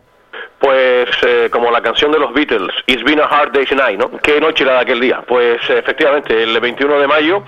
que pasará la historia, espero que sea el preludio de lo que está por llegar, pero desde luego que fue una jornada inolvidable, ya no solo por los 30.063 espectadores que se dieron cita en el Estadio Gran Canaria, sino por la victoria de la Unión Deportiva Las Palmas y esa comunión que ha vuelto. Desde luego se ha demostrado que la afición sigue estando ahí, y desde que se le da algo, pues responde a las mil maravillas. Además, respondió muy bien, y perdón por la redundancia, habida cuenta del excelente trabajo que está realizando García Pimienta y sus futbolistas. No se nos caen los anillos, evidentemente, en destacar el excelente momento de la Unión Deportiva, que lleva ya 10 jornadas, y esto no es nada fácil, en segunda división, sin perder, 8 victorias y 2 empates, ya lo hemos comentado hasta la saciedad, Álvaro, que había que hacer un final de Champions, y afortunadamente ahora sí que nos da, porque dependemos de nosotros mismos, y de 3 resultados nos bastan 2, pero ojo, sin ningún tipo de confianza, porque me estoy acordando de lo que le pasó ayer al Granada. Ya sabemos lo que es el fútbol, y habrá que estar muy aplicados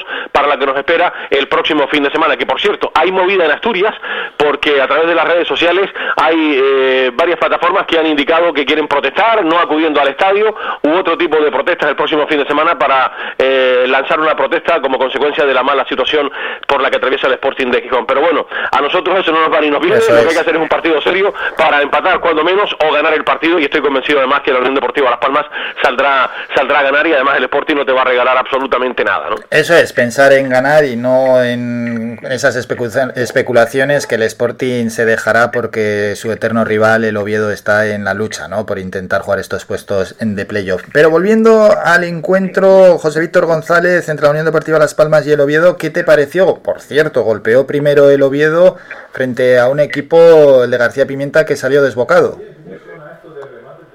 Sí, efectivamente, sufrir es lo que le toca a la afición de la Unión Deportiva Las Palmas y al conjunto en sí. O sea, la Unión Deportiva Las Palmas salió enchufada de todas maneras al partido, como no podía ser de otra manera, para llevarse los 3 puntos, debido a que también habíamos visto un encuentro anterior entre el Oviedo frente al Real Zaragoza, donde se veía un Oviedo también desbocado, sobre todo de cara al área contraria.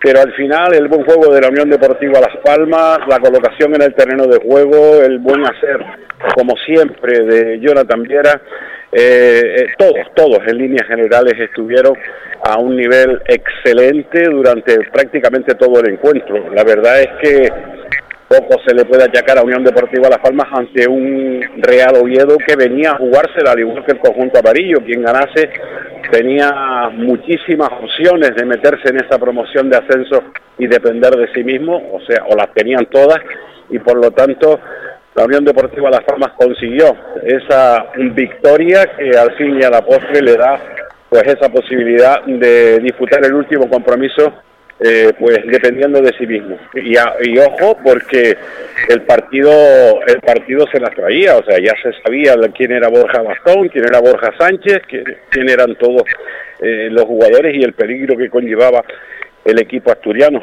Pero la Unión Deportiva Las Palmas también tiene armas, y muy buenas, por cierto, que supo ejercer durante todo el partido con un enfulo inconmensurable. No me gusta destacar individualmente, como siempre digo, pero bueno, es que en esta ocasión no queda más remedio, ¿no? O sea, porque estuvieron todos rayando a gran altura, y García Pimienta, el cual me merecía mis dudas desde que tomó el banquillo de Unión Deportiva Las Palmas, sin embargo, como dice Manolo, hay que felicitarlo porque poco a poco ha sabido hacerse con las riendas del equipo, y parece que existe esa comunión que es importantísima de cara a este tramo final de temporada. Y como decía también Manolo, y como decías tú, de confiarse nada, hay que ganar el último compromiso.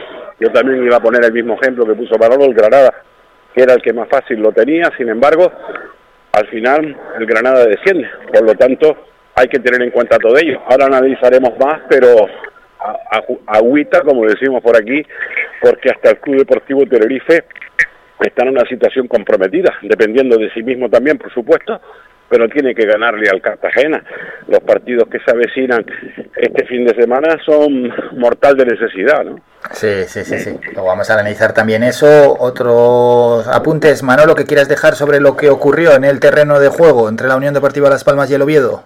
No, porque no defraudó la Unión Deportiva Las Palmas, como también apuntaba José Víctor, ¿no? Y eso que se te pone el partido muy cuesta arriba. Bien es cierto que Las Palmas a los 9 segundos tuvo una jugada magnífica de GC para inaugurar el marcador.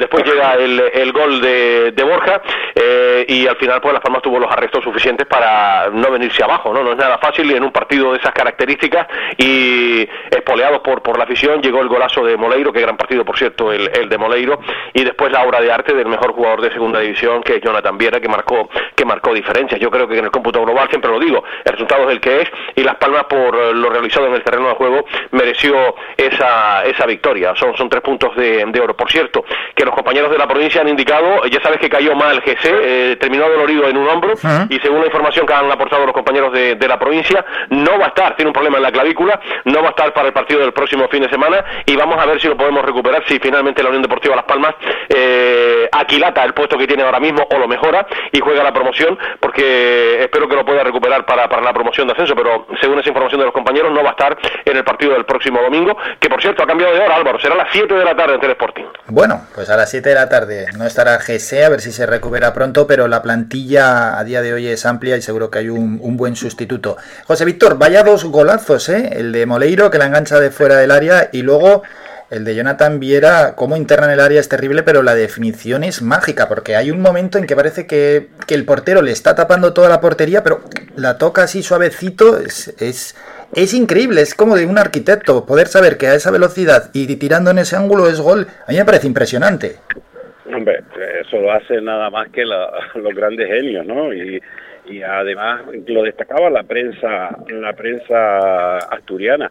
Esto distingue a un buen jugador de un gran jugador, y el caso de Jonathan Viera es que es un gran jugador, es un jugador de primera división, a nadie se le esconde, tiene ya la edad que todavía en el mundo del fútbol hoy en día pues se puede seguir jugando, sino que se lo pregunten a Modric y alguno más, pero la Unión Deportiva Las Palmas con Jonathan Viera Pues lo que decía Manolo, ¿no? O sea, es el mejor jugador de la categoría, el más desequilibrante, el que lleva las riendas del equipo, que va a buscar balón atrás cuando ve que el equipo está ahogado, que lo saca, y al final, pues esa sutileza que tiene para definir como definió ese segundo tanto de la Unión Deportiva Las Palmas, pues demuestra que es el gran jugador que es, sin lugar a dudas. Es un baluarte tremendo. Yo decía desde un principio, dije, comenté unas declaraciones de Moleiro que decía, esto lo vamos a sacar adelante, y lo decía tan convencido a pesar de su juventud, que fue cuando uno empieza a creer un poco, por lo menos bajo yo, en mi perspectiva, empecé a creer que la Unión Deportiva Las Palmas podía salir, porque veía que el vestuario estaba para ello. De todas maneras te digo, queda un partido y hay que ganarlo, o sea, sí. no hay otra, o sea, con el empate le vale, de acuerdo, pero hay que intentar ganar por todos los medios ese partido de ascenso del Sporting de Gijón. Si sales al empate, presumiblemente acabas muerto, por lo tanto hay que ir a por los 3 puntos, que es lo que en definitiva le va a dar a la Unión Deportiva Las Palmas ese pase para jugar la promoción de ascenso, con todos los equipos implicados que hay. Todos los equipos implicados, y es que la emoción va a ser máxima en la jornada 42 después de los resultados de este fin de semana. Zaragoza 1, Lugo 0, Málaga 0, Burgos 1, Huesca 3, Real Sociedad B 2, Fuenlabrada 0, Sporting 0, Cartagena 5, Amorebieta 0, Ibiza 1, Valladolid 2, Ponferradina 0, Leganés 3, Girona 2, Mirandés 0, Eibar 2, Tenerife 0 y el empate 1 entre Almería y Alcorcón. Y es que cualquier cosa puede pasar en segunda división, como incluso ese empate entre el Almería y el Alcorcón, que deja la clasificación todo abierto. Primero es el Eibar con 80 puntos, segundo el Almería con 80 puntos, subirían directamente. El único que puede arrebatar una plaza es el Valladolid, que tiene 78. Ya clasificado para el playoff el Tenerife con 69, en busca de las 2 plazas restantes. Girona con 67, Unión Deportiva Las Palmas con 67 y Oviedo con 65. Descartado ya la Ponferradina con 63. Y equipos que descienden: Real Sociedad B con 40, Amorebieta con 40, Fuenlabrada con 33 y Alcorcón con 26. Manolo, resultados de este fin de semana y vaya lo que se viene el próximo fin de. Sí, y además ojo avisor, ¿no? Ya como decíamos José Víctor y un servidor, hay que tener muchísimo cuidado. Fíjate lo que le pasó al Granada, y lo recargamos otra vez en la jornada de ayer. Era el que más fácil lo tenía a priori y al final pues se va a la segunda división. O lo que le pasó al Almería, que ganando su partido ante el Leganés, que no se jugaba absolutamente nada, empató y en las postrimerías del encuentro, sí, ¿no? y le hurtó esa posibilidad al Almería, dejando vivo al Valladolid y al Eibar como líderes. Aquí ningún equipo quiere perder, nadie te va a regalar absolutamente nada, pero desde luego la dinámica que describe de la Unión Deportiva Las Palmas es maravillosa, ¿no? 10 partidos sin perder, y como decía José Víctor, hay que ir a por la victoria y no a especular, porque afortunadamente no valen 2 resultados, pero hay que ir a intentar ganar ese partido el próximo fin de semana ante el Sporting de Gijón. Desde luego está preciosa la categoría. Fíjate, Álvaro, que hemos tenido que esperar hasta la penúltima jornada para conocer a los 2 equipos que iban a descender. Finalmente se salvaron 2 históricos como el Málaga, pese a su derrota,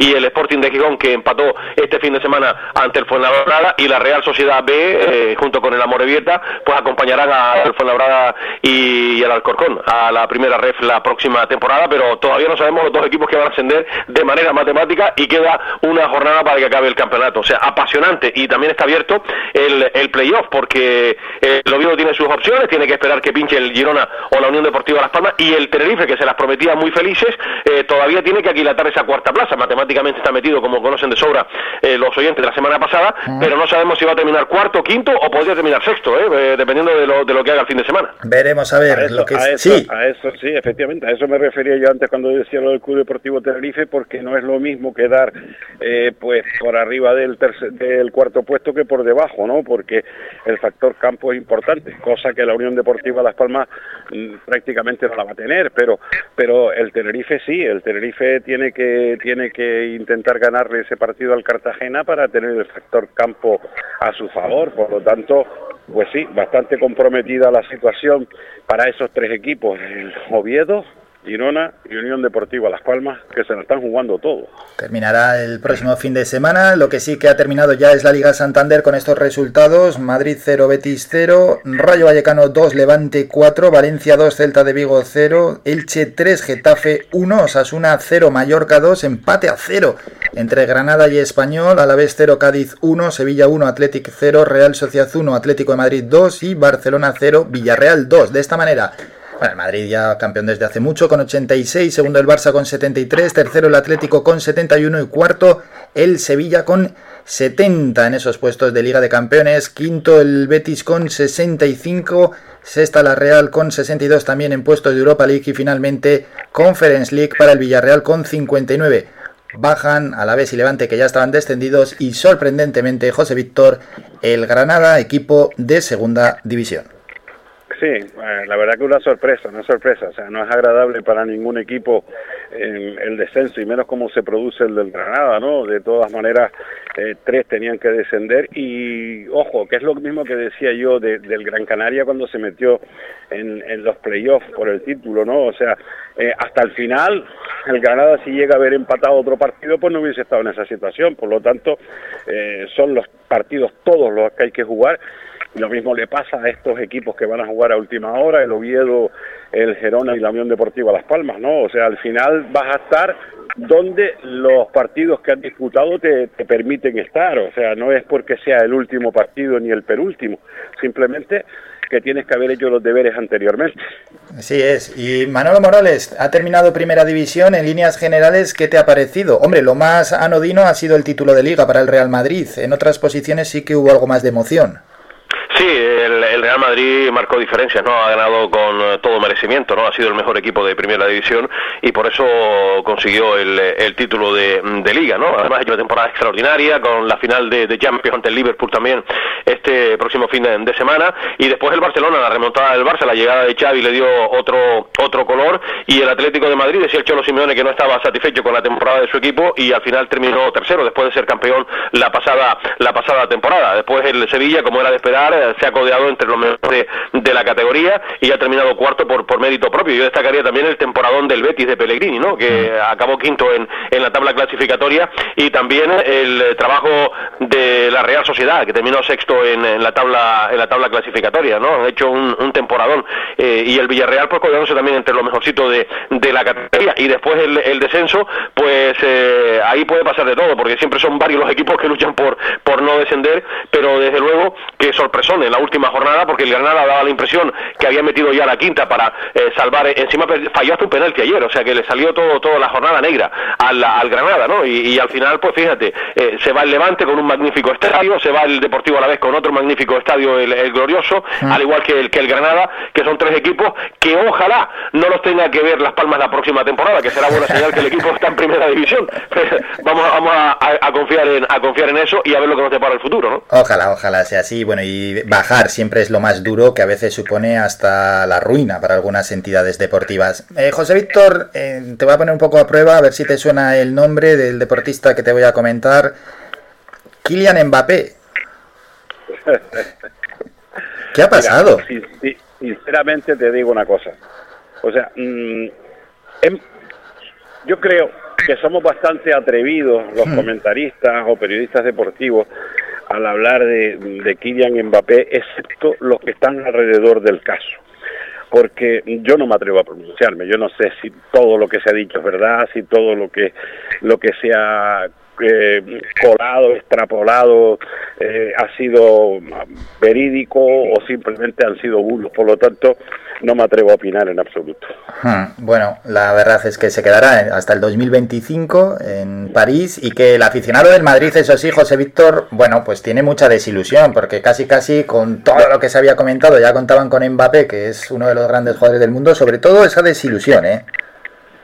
Sí, no, eso sí, eso por supuesto, desilusión por supuesto, pero te vuelvo a repetir, porque no sabemos todo lo que hay detrás, ¿no? O sea, claro, todo lo que verdaderamente, lo que sí se ha comentado, se ha colado, se ha filtrado, si es verídico, si no es verídico. Además estamos hablando, por lo menos un modesto comentarista no se atreve, porque estamos hablando de unas cantidades tan astronómicas que para mí es imposible ahora mismo, debido a que la situación en que se encuentra en la Unión Deportiva Las Palmas, en segunda división, y con esos presupuestos, pues hablar de un presupuesto de Mbappé, que sería, yo creo que 4 veces, me imagino yo, más o menos, ¿no? O sea, hablando así a lo bestia del presupuesto de Unión Deportiva Las Palmas, por lo tanto, poquito se puede decir, pero sí, desilusión, por supuesto. Y José Víctor, para despedirte, bueno, no ha sido el mejor fin de semana para el Real Madrid como entidad. Esa final de la Euroliga cayó frente a Anadolu Efes 57-58, estuvo muy cerca, y además con un tanteo bajo. Había muchas posibilidades para el Real Madrid. Sí, un tanteo de minibásquet, ¿no? Sí. O sea, como decíamos anteriormente, o sea, la verdad es que ese partido, ese 57-50, con esas puntuaciones, pues podía haber sido la primera parte de cualquier otro partido, a lo mejor, ¿no? Exagerando un poco, pero bueno, fue así, y el Real Madrid no pudo y lo intentó, pero hay que jugar la final, y la final no solo hay que jugarla, sino hay que ganarla, y eso le pasó al Real Madrid. Eso es.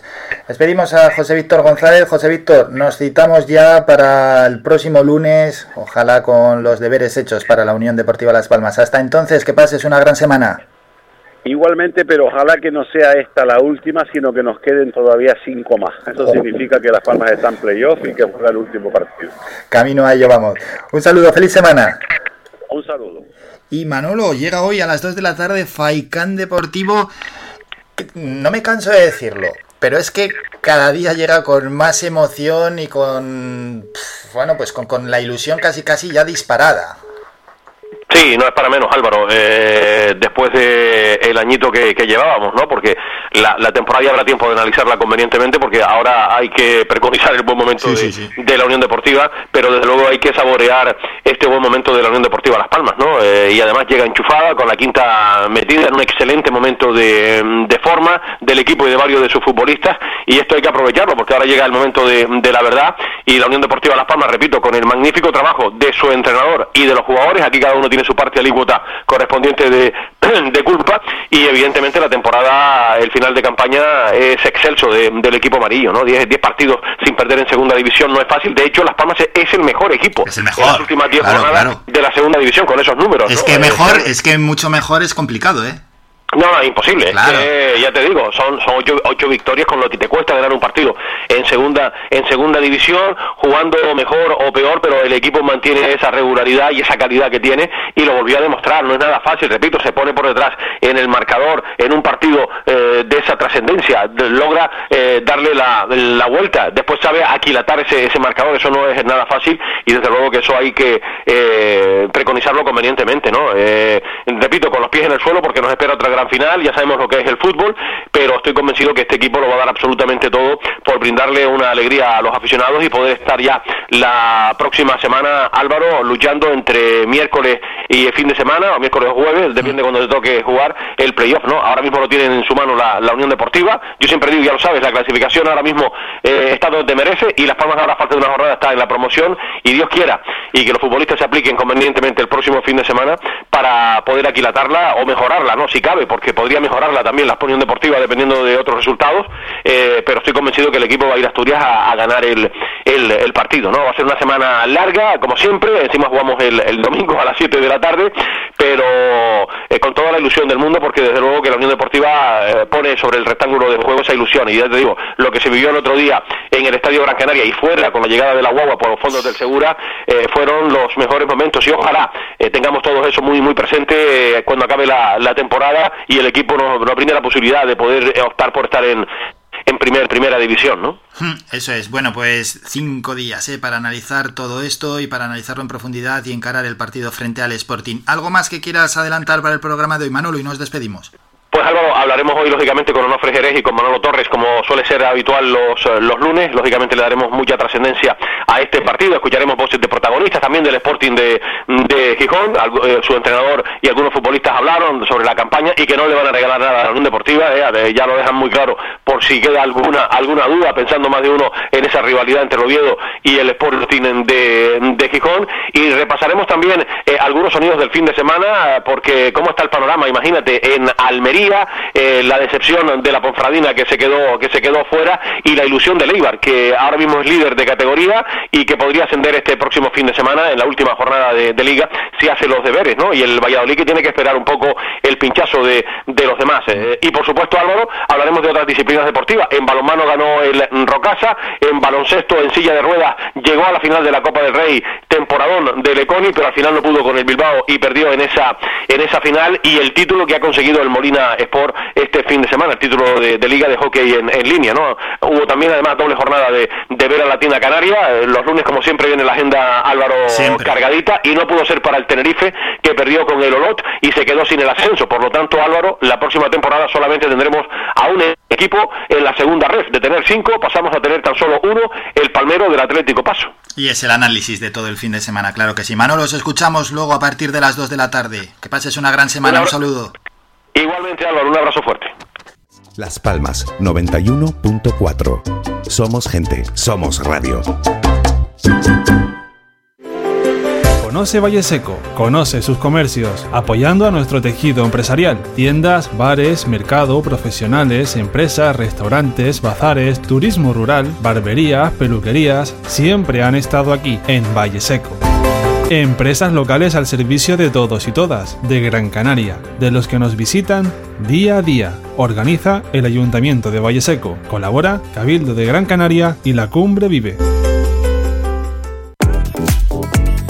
A cualquier hora y para cualquier problema, llegan los coches amarillos. Llega Desatascos Jumbo, 928-230265. Desatascos domésticos, industriales y de redes, ayuntamientos, vaciado de pozos, achique de agua, aljibes o por lluvias, tratamiento de legionela, trabajos en todo tipo de embarcaciones. 638-748-731. Limpiezas de choque y localización de arquetas ocultas. Más de 34 años sin descanso, 24 horas sin excepción. 928-230265. Pioneros en limpieza de estanques y redes heredades de agua. No contrate intermediarios. Llámenos directo y ahorre tiempo y dinero. 638-748-731.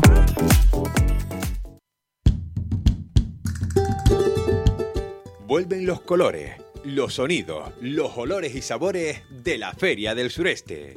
Te esperamos del 3 al 5 de junio en la avenida Dancite del Cruce de Arinaga, a Huime. Nuestros productores y productoras vuelven a la calle para ofrecer sus mejores productos. Disfruta de una de tus ferias favoritas, la Feria del Sureste de Gran Canaria. Contamos contigo. Organiza Mancomunidad del Sureste de Gran Canaria, municipios de Agüimes, Ingenio y Santa Lucía. Colabora Cabildo de Gran Canaria.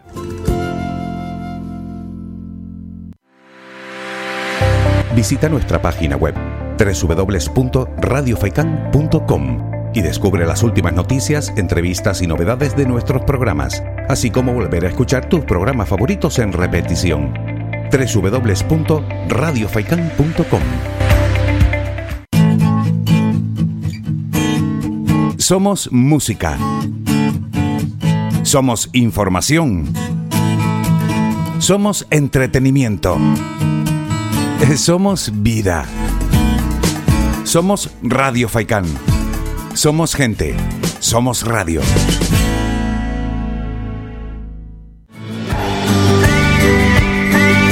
Escuchas Las Mañanas de Faicán con Álvaro Fernández.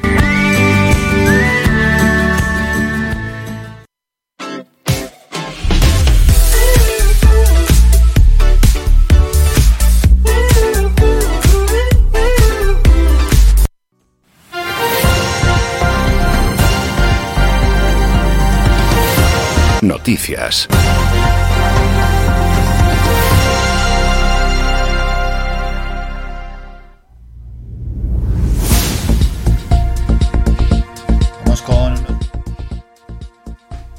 Vamos con unos... Es que nos está jugando una mala pasada el ordenador. Vamos con unos minutos de retraso con el boletín informativo. El ministro de Asuntos Exteriores, José Manuel Álvarez, viajará este miércoles 25 de mayo a las Islas Canarias para explicar al gobierno regional las nuevas relaciones diplomáticas con Marruecos y la búsqueda de una solución en el Sáhara Occidental. El viaje previsto inicialmente para el jueves se adelantó debido a que el ministro tiene compromisos internacionales, según explicó el portavoz del Ejecutivo canario Julio Pérez, tras la celebración del Consejo de Gobierno.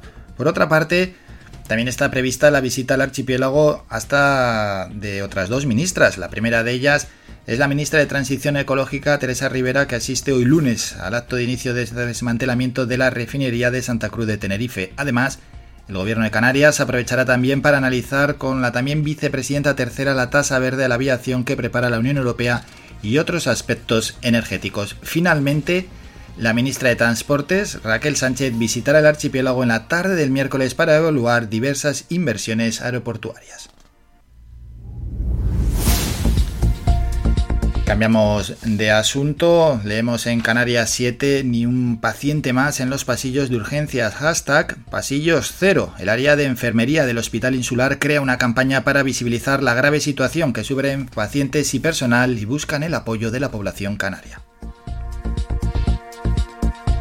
El Ayuntamiento de Santa Lucía de Tirajana comenzó este viernes una campaña para promover la conducción más segura de patinetas y otros vehículos de movilidad personal.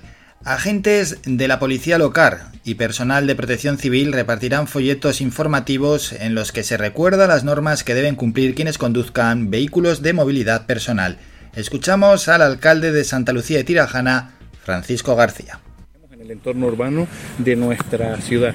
Fundamentalmente hay un transporte nuevo, las patinetas, que en los últimos meses pues se ha visto un crecimiento del número importante en nuestro municipio y de eso se trata. La campaña se llama Ahora Juntos, del área de movilidad del Ayuntamiento de Santa Lucía, y se trata de una convivencia entre los diferentes medios de transporte que existen en el municipio de Santa Lucía. Entre esas normas está el límite máximo de velocidad de 25 km hora. Se sancionará la circulación de vehículos de movilidad personal por aceras y zonas peatonales. Se sancionará si circulan dos o más personas. No se pueden utilizar auriculares para la circulación nocturna. Debe tenerse el sistema de alumbrado y el uso del casco no es obligatorio, aunque sí que es recomendable. Y un último apunte, terminamos en San Bartolomé de Tirajana, donde la Escuela Municipal de Teatro ha comenzado este mes de mayo su periodo de preinscripción, que se alargará hasta el próximo 1 de julio. Después de 2 años de duras restricciones para los talleres de la escuela, en el que se han tenido que adaptar los procedimientos a los objetivos para hacerlos efectivos, por fin este año se vuelve a la misma dinámica de antes de la pandemia. Las aulas que se ofrecen son la juvenil, con una edad mínima de 13 años, y el aula de adultos. Terminamos con la información más cercana, regresamos a las 11 con un nuevo boletín informativo.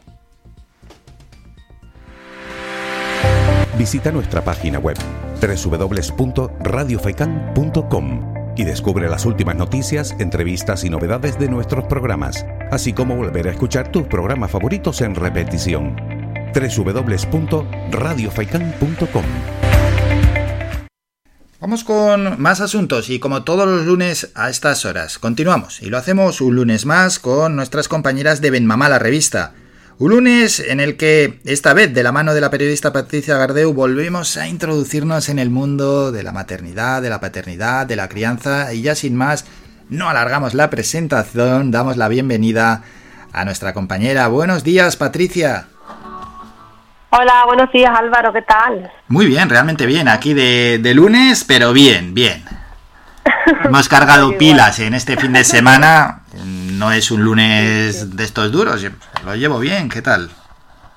Bueno, yo solamente pensar en la semana me estreso un poco ya, ¿eh? ¿Qué me dices? Aunque bueno, va a ser una semana divertida, también te diré, porque bueno, como bien sabes, el próximo lunes es el Día de Canarias, así que esta semana están en los coles con las actividades. Están todos los niños con el vivo en un archipiélago. Eso es y motiva, además, cierto, que ya lo tenemos aquí, nuestro Día de Canarias. De hecho, bueno, aprovecho para recordarles a nuestros oyentes que el próximo lunes, como es 30 de mayo, Día de Canarias, como bien ha dicho mi compañera, no tendremos ni sección de maternidad ni nuestro programa habitual. Volveremos a vernos, Patricia. Bueno, hay que pegar un saltito en el calendario. Será entonces el 6 de junio y será Cristina. Exacto, nos volvemos a ver el 6 de junio con Cristina, si todo va bien. Y bueno, yo ya de paso aprovecho, así que bueno, nos vamos a ver el lunes que viene. Te deseo el feliz día de Canarias, que te sepas la canción del archipiélago. Y bueno, que aunque ni tú ni yo seamos canarios... Hombre, administrativamente bueno, sí, estamos aquí en las islas. Eso es, administrativamente lo somos. Bueno, pues es cierto. Patricia, que ya llevamos aquí una buena temporada. Bueno, vamos a centrarnos ya, sácanos de duda, Canaria o Canario, ¿es nuestro entrevistado de este lunes? ¿Qué va? Hoy vamos a entrevistar, hemos entrevistado a Ana León, que es como se llama nuestra invitada, y es de Ceuta, una ciudad a la que ya nos hemos desplazado en varias ocasiones. Bien. En esta ocasión, Ana es técnica de integración social y trabaja en colegios dando apoyo a los niños con autismo. Y de eso, de su trabajo en los coles, es de lo que nos ha hablado. Vamos a escuchar ya a Ana León. Pues mira, mi trabajo ha sido un poco sorpresa, porque yo en realidad, bueno, nunca había trabajado con un niño con TEA, es la primera vez que lo hago. Y la verdad que al principio tenía miedo, en el sentido de no sabía cómo sobrellevar, porque claro, la primera vez que trabajas con un niño así, y además que prácticamente sola, en el sentido, he estado con algunos profesionales de allí, pero claro, ellos tienen su hora y yo después me quedo sola con el niño. Pero la verdad que bastante bien, como yo digo, aprendemos de ellos, porque ellos llevan un ritmo, cada uno lleva un ritmo totalmente diferente, ninguno de ellos con niños con TEA son iguales, y la verdad que yo soy la que está aprendiendo de ellos, bueno, de ellos. Escuchamos, eso sí, a Ana León, que nos explicaba cómo es ella la que está aprendiendo de trabajar con niños con autismo, y es que al final la crianza... dicen mucho en estas entrevistas que traéis a Ben Mamá, es un trabajo bilateral, se le enseña a los niños y a las niñas, pero también se aprende muchísimo de ellos, ¿verdad, Patricia? Bueno, claro, yo es que no me cansaré de repetirlo, ¿no? Tener a un niño cerca, ya sea como madre, como padre, como educador, como abuelo, es una fortuna, porque es que realmente te dan la oportunidad de aprender constantemente, ¿no? De ver las cosas pues desde otra perspectiva, de ser mejores personas casi, o intentarlo al menos. Sí, sin duda, lo cierto es que sí, compañera, y supongo que en el caso de la entrevistada de hoy, ella estaba aprendiendo de esos chicos con TEA, pero ¿y el resto de la clase? ¿Cómo lo lleva? ¿Es una clase de educación especial? Pues mira, también se lo preguntamos a Ana, ¿no? El hecho de pues cómo reaccionaban pues el resto de niños del aula. Y la verdad es que nos agradó mucho lo que nos contó, porque donde trabaja Ana son clases ordinarias, no son clases de necesidades especiales, son clases ordinarias donde integran a los niños con autismo o con otro tipo de necesidades especiales. Si te parece, la escuchamos a ella, que nos contó pues eso, cómo reacciona el resto del alumnado. Por supuesto, vamos a escucharla. Ellos están acostumbrados, un compañero más, ellos saben perfectamente lo que él tiene y no lo ven como ay, este niño es diferente, este niño... No, ¿qué va? Nada, al revés. Para ellos es otro compañero más, súper integrado en ese aspecto y además súper pendiente de él, porque muchas veces para verlo.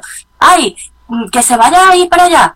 Señor, que se ha movido. Señor, que se vaya a escapar. Señor, ¿sabes? Súper... pendientes de él y en ningún, jamás he visto yo de ningún chiquillo de esa cosa de darle de lado, de no, con él no jugamos, él es diferente, no quiere jugar, ¿sabes? Al revés.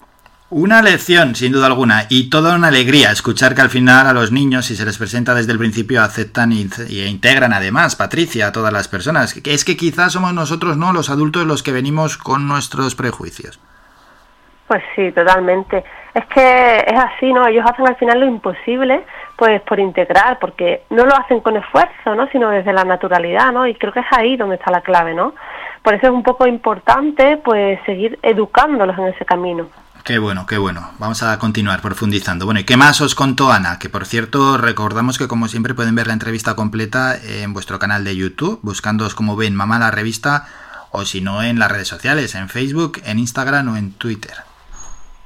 Exacto, ahí pueden ver esta y, bueno, todas las entrevistas que hemos ido sacando, ¿no? Y, bueno, me preguntabas, Álvaro, acerca de qué más nos contó. Pues mira, nos habló un tema súper interesante, que es cómo trabajan todos mediante pictogramas, que son esos dibujitos que van utilizando pues para mejorar la comunicación, ¿no? Por ejemplo, quiere ir al baño, pues coge el pictograma del baño, que tiene sed, coge el pictograma del vaso de agua. Y así pues va pues entendiéndose. Escuchamos a Ana, que nos lo explica.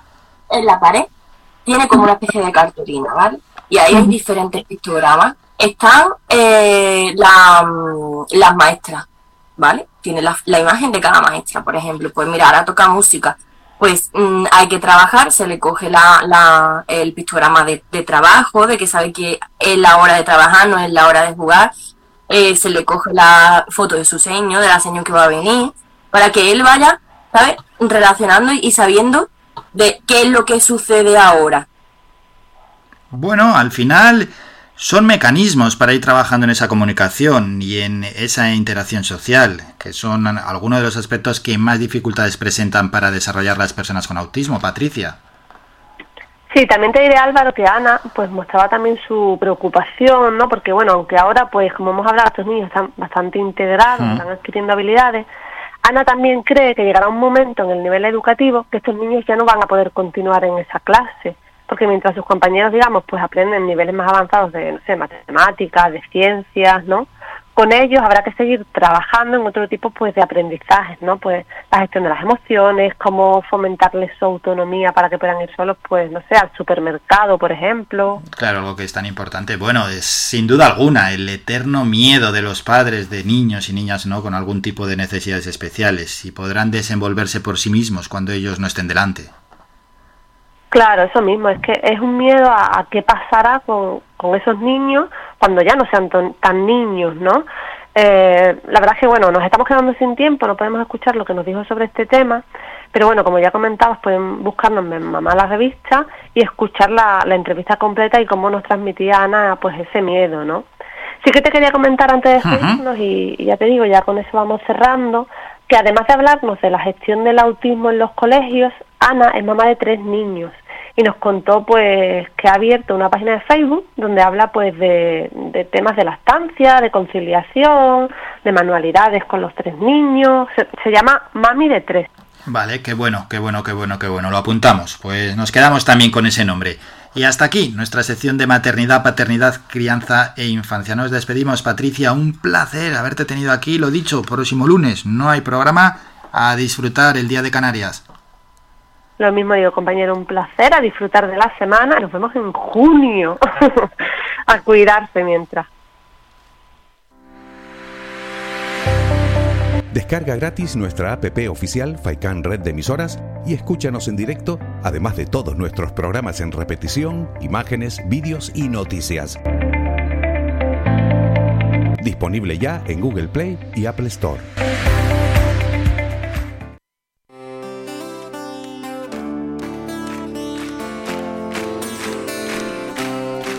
Vamos a meter un poquito de música antes de que llegue el artista musical del día, quien es el pianista Alexis Alonso, el tinerfeño Alexis Alonso, pero los que suenan ahora son los murcianos M-Clan, Maggie Despierta.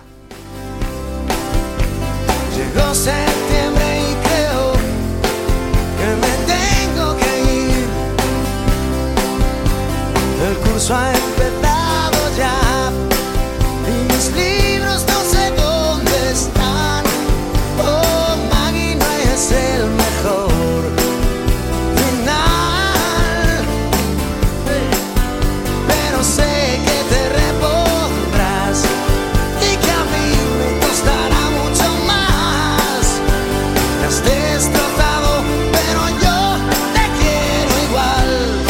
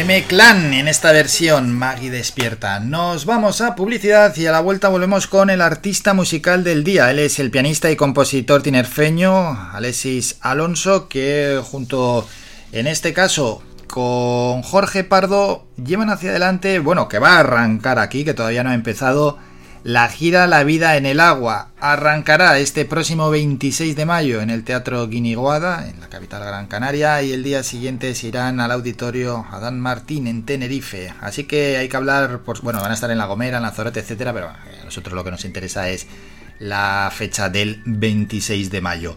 Hablaremos, por supuesto, de cómo encaran esta cita, concretamente la del Guiniguada, pero también, por supuesto, conocer la gira en general, La vida en el agua, y a ver cómo les va a ellos también la vida. Hacemos un descanso, un minuto, y regresamos con el artista musical del día. Escuchas Faicán, red de emisoras, Las Palmas 91.4. Somos gente, somos radio.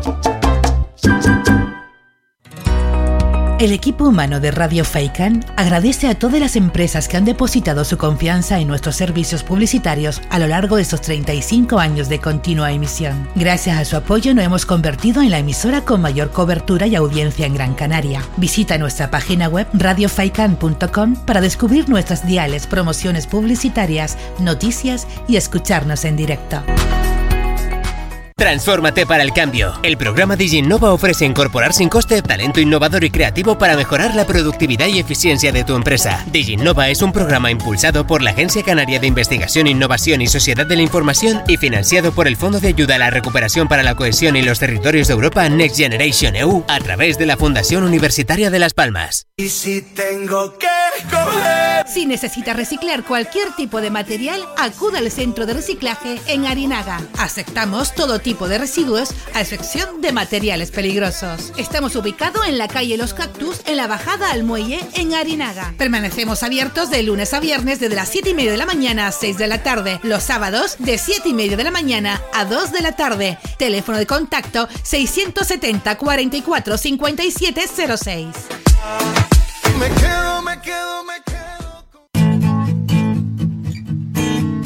Somos música. Somos información. Somos entretenimiento. Somos vida. Somos Radio Faicán. Somos gente. Somos radio.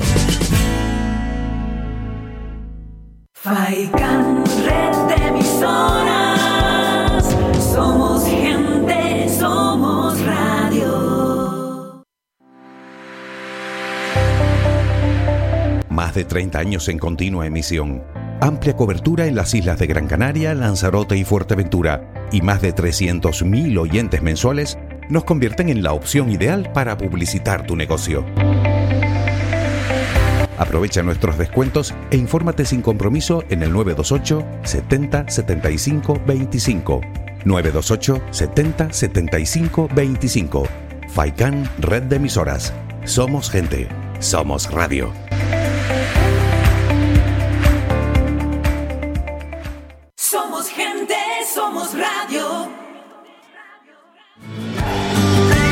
Somos la mejor información, música y entretenimiento. Las mañanas de Faicán.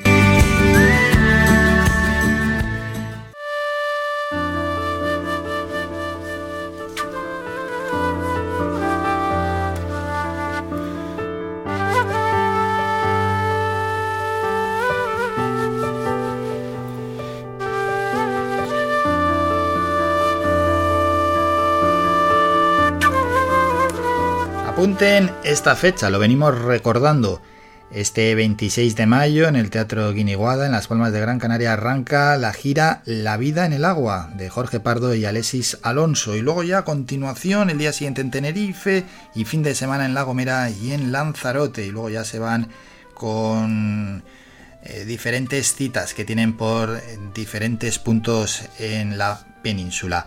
Vamos a saludar al pianista y compositor tinerfeño Alexis Alonso. Alexis, buenos días. Buenos días, Álvaro. Me imagino que con unas ganas ya enormes, ¿no?, de que comience la gira. Sí, la verdad que sí, que muy ilusionado y con mucha energía, con muchas ganas de compartir con el público tanto trabajo que llevamos preparando esto.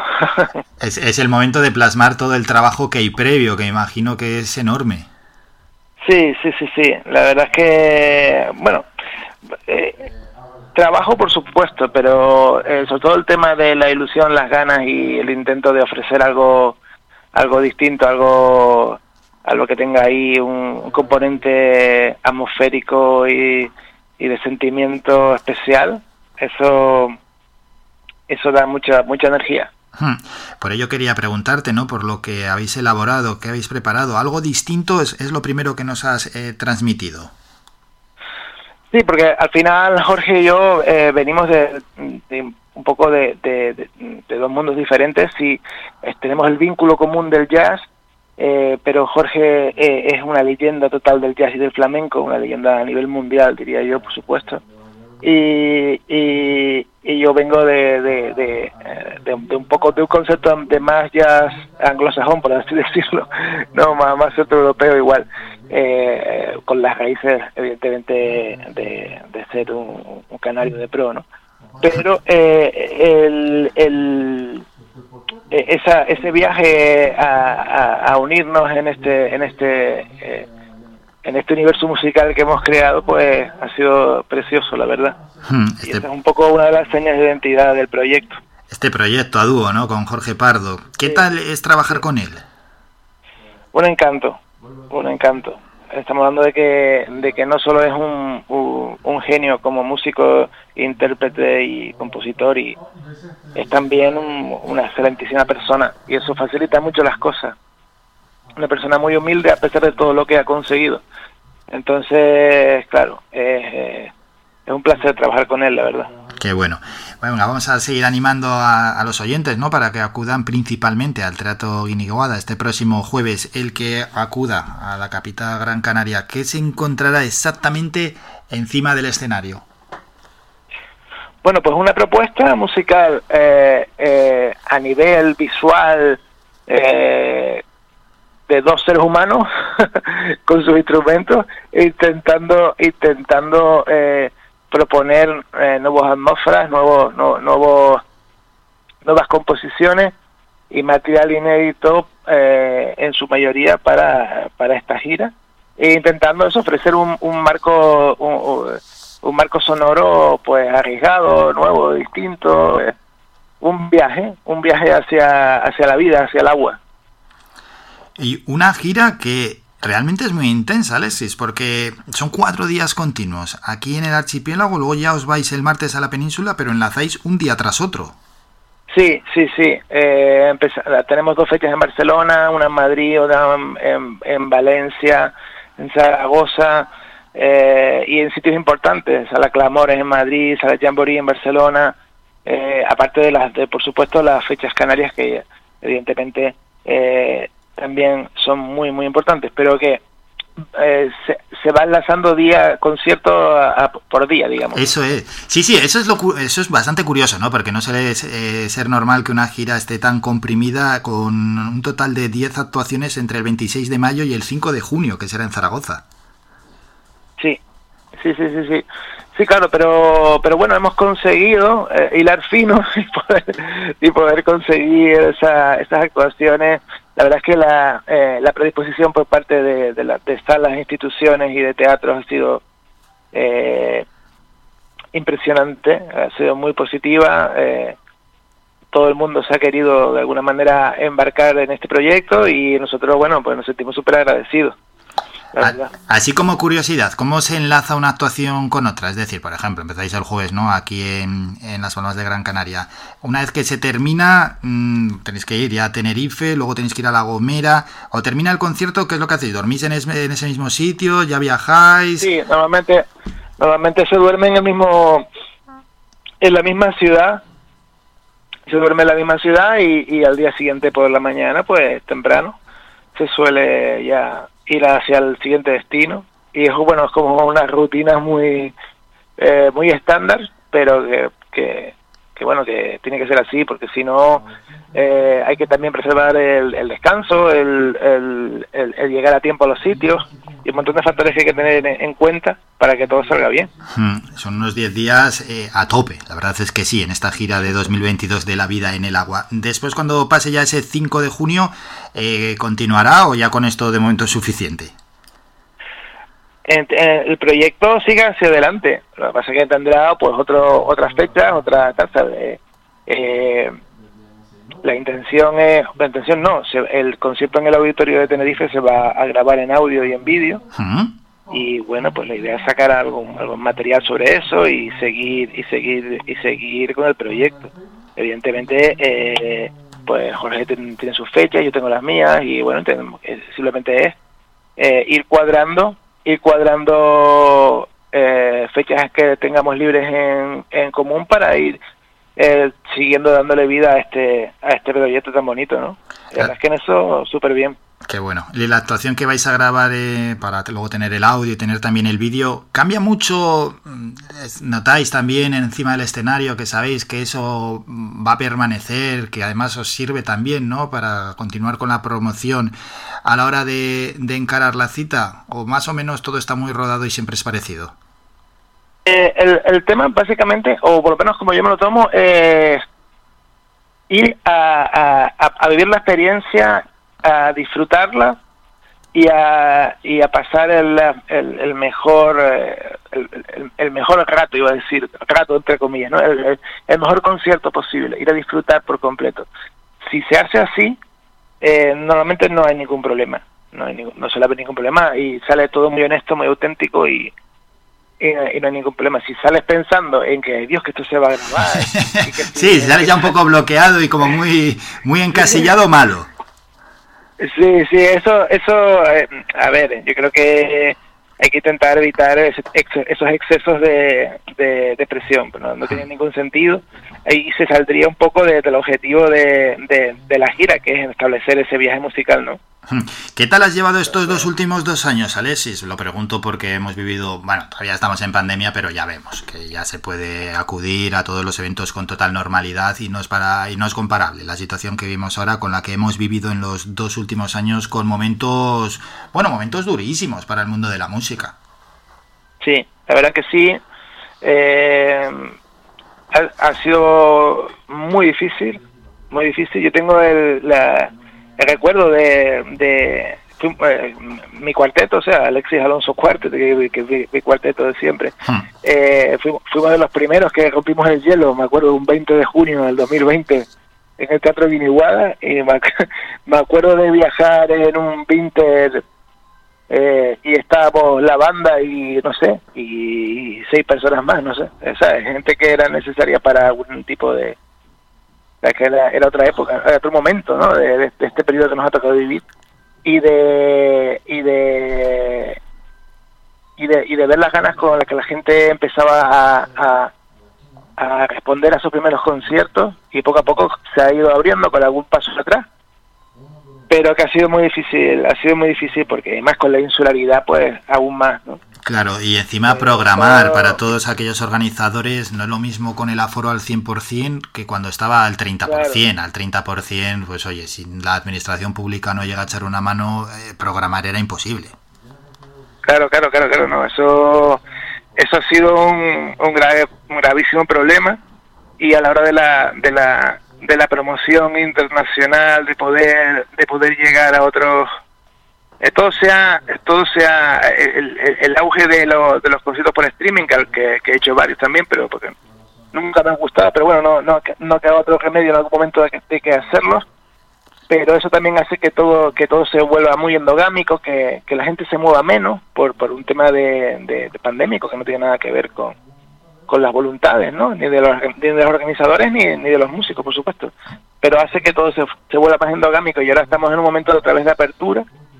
Y nada, pues eso es lo que hay que disfrutarlo, y a ver si tenemos suerte y que no volvamos a revivir episodios. No.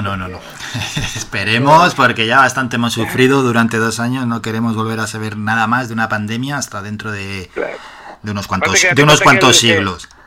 La vida del músico ya es lo suficientemente complicada de por sí. Para que os lo compliquen un poco más. Hablando de la vida del músico, Alexis, ¿cómo es el panorama actual en este 2022 para la música de cierto nivel, como la que ustedes realizan en esta gira, en La vida en el agua? De calidad, bueno, por así decirlo. Sí, yo creo que ahora mismo es un periodo muy bueno. Se está empezando a abrir todo, la gente tiene muchísimas ganas de ir a los conciertos, eso es algo que se ve en el ambiente, ¿no? Y eso evidentemente va a ser un buen caldo de cultivo para que los proyectos que a lo mejor han estado un poco más estancados debido a la pandemia, pues empiecen a rodar otra vez. Así que sí, me parece que estamos en un buen momento. La verdad que puede ser una explosión cultural. Eso es. Eso, y el público responde. ¿Y qué tipo de público suele responder en vuestros conciertos? Bueno, la verdad es que de todo. Bien. Yo he dado, o sea, normalmente esta gira empezamos el jueves, ¿no? Y no puedo hablar de experiencias previas, salvo las mías personales, ¿no? Tanto a piano solo como con mi banda, ¿no?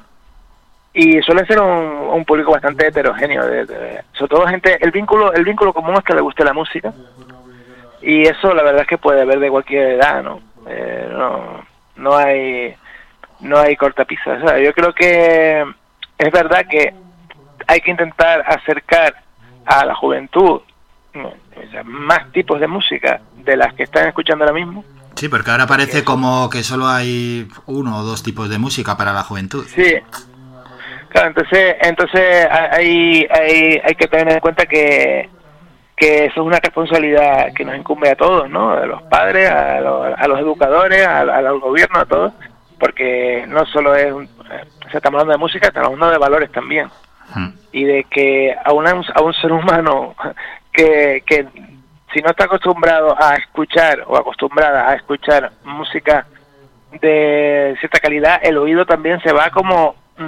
No voy a decir atrofiando, pero sí es verdad que le va a ser más difícil disfrutar de un arte milenario como la música, ¿no?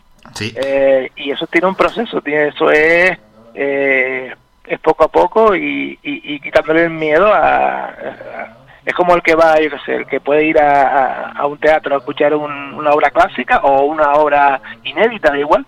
Pero sí, quitar miedos, quitar un poco algún complejo que hay y prejuicios, eso. Exacto. Es. Entonces, esto creo que es un tema importante. Yo creo que nuestro espectáculo le puede gustar a cualquiera. No hay que ser un psicólogo para poder disfrutarlo, ni mucho menos. Y que eso es importante también, acercar la música a todo el mundo, ¿no?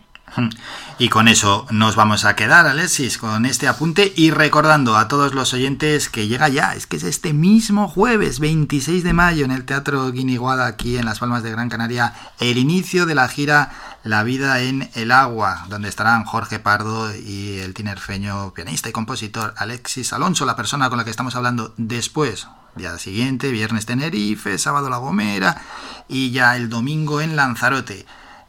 Celebran el Día de Canarias y el martes empiezan la gira en la península, desde el 31 de mayo en Barcelona, y todo desembocará y finalizará el 5 de junio en Zaragoza. Alexis, ha sido un enorme placer, muchísimas gracias por estos minutos, suerte y sobre todo a disfrutar de esta gira. Muchísimas gracias, Álvaro, y saludo a toda la audiencia. Y nada, que les esperamos el jueves en Guiniguada. Un abrazo fuerte. Descarga gratis nuestra app oficial Faicán Red de Emisoras y escúchanos en directo, además de todos nuestros programas en repetición, imágenes, vídeos y noticias. Disponible ya en Google Play y Apple Store. Nos quedan por delante todavía, minutos, 45 minutos de programa, y tenemos varios protagonistas. Uno es el docente de la Universidad Fernando Pessoa Canarias de Santa María de Guía, Peter de Jesús. Nos va a hablar en unos minutos, a la vuelta de la publicidad, va a hacer un análisis, porque hay un estudio y un trabajo en profundidad del abandono de los estudiantes de grado en las universidades presenciales en España, pero lo que nos interesa es las universidades canarias, que presentan el mayor grado de abandono. Hablaremos con él de este asunto y a las 11:05 charlamos unos minutos de política con Héctor Suárez, que ya es el candidato oficial de Coalición Canaria a la alcaldía de Telde para los comicios de 2023. Un minuto y volvemos con el profesor Peter de Jesús. Escuchas Faicán, red de emisoras. Somos gente, somos radio. La publicidad en radio no es tan cara como imaginas. Ahora, con el motivo del 35 aniversario de Radio Faicán, lanzamos múltiples ofertas. Solicita información al 928 70 75 25 o a través del email comercial@radiofaicán.com. 35 años, siendo tu compañía las 24 horas. Radio Faicán. Somos gente, somos radio. Conoce Valle Seco, conoce sus comercios, apoyando a nuestro tejido empresarial. Tiendas, bares, mercado, profesionales, empresas, restaurantes, bazares, turismo rural, barberías, peluquerías, siempre han estado aquí, en Valle Seco.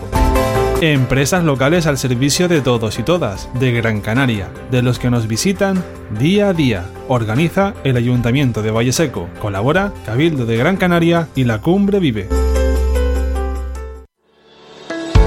De lunes a viernes a la 1 de la tarde en Radio Faicán hablamos de salud con el Dr. Vázquez. Te ofrece claves y consejos para una vida más saludable. Y todo el año, las 24 horas del día te atienden el teléfono 644 92 91 90. Recuerda, 644 92 91 90. Para más información visita joseluisvázquez.es o escribe a info@joseluisvázquez.es. Estará encantado de atenderte. Y no lo olvides, Dextrosis con D manosa y bayas de arándano te ayuda a combatir las infecciones del tracto urinario.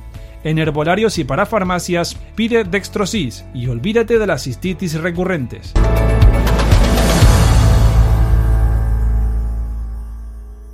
Transfórmate para el cambio. El programa DigiNova ofrece formación gratuita en innovación, transformación digital y sostenibilidad, además de prácticas remuneradas en empresas. DigiNova es un programa impulsado por la Agencia Canaria de Investigación, Innovación y Sociedad de la Información y financiado por el Fondo de Ayuda a la Recuperación para la Cohesión y los Territorios de Europa Next Generation EU a través de la Fundación Universitaria de Las Palmas. Más de 30 años en continua emisión. Amplia cobertura en las islas de Gran Canaria, Lanzarote y Fuerteventura, y más de 300.000 oyentes mensuales nos convierten en la opción ideal para publicitar tu negocio. Aprovecha nuestros descuentos e infórmate sin compromiso en el 928 70 75 25. 928 70 75 25. Faicán, red de emisoras. Somos gente, somos radio.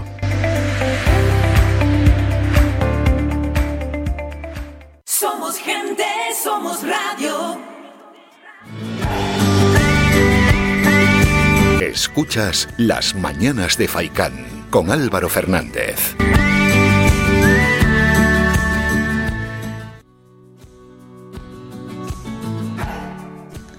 Siguiente protagonista, vamos a saludar a Peter de Jesús Villa. Él es profesor, él es docente en la Universidad Fernando Pessoa aquí en Canarias, y el tema que hoy vamos a tratar es un trabajo que se ha hecho, es un análisis del abandono de los estudiantes de grado en las universidades presenciales en España, donde las universidades canarias presentan el mayor grado. Peter, buenos días.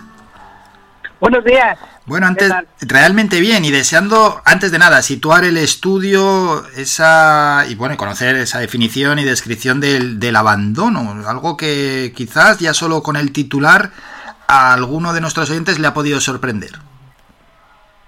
Pues sí, el estudio se realizó de parte de una profesora de sociología de la Universidad Complutense de Madrid y la verdad es que analiza muchísimos macrodatos de todas las universidades españolas, además tanto públicas como privadas. Y ahí es donde ha salido por la terrible cifra que bien comentabas, que en este caso las universidades canarias duplican prácticamente la media nacional en cuanto a abandono universitario, tanto privada como pública en este caso. Y ya de por sí la tasa de abandono escolar nacional, que está en torno al 13%, es demasiado elevada. Uh-huh. Al final, que un universitario comience y deje los estudios, pues es un derroche, digamos, de recursos públicos, pero sobre todo pues un fracaso en este caso para ese estudiante, seguramente por no haberle hecho frente o no haber trabajado suficiente lo que le guste. Muchísimas veces les encanta la carrera y lo que se encuentran es que no tienen recursos para afrontarla. Bueno, vamos a analizar cuáles pueden ser, o cuáles son, mejor dicho, las causas de este abandono importante en las universidades presenciales en España y alarmante el caso en Canarias. Estamos hablando de universidades presenciales. Hay que destacar esto también, Peter, porque bueno, cada vez son más también las universidades online.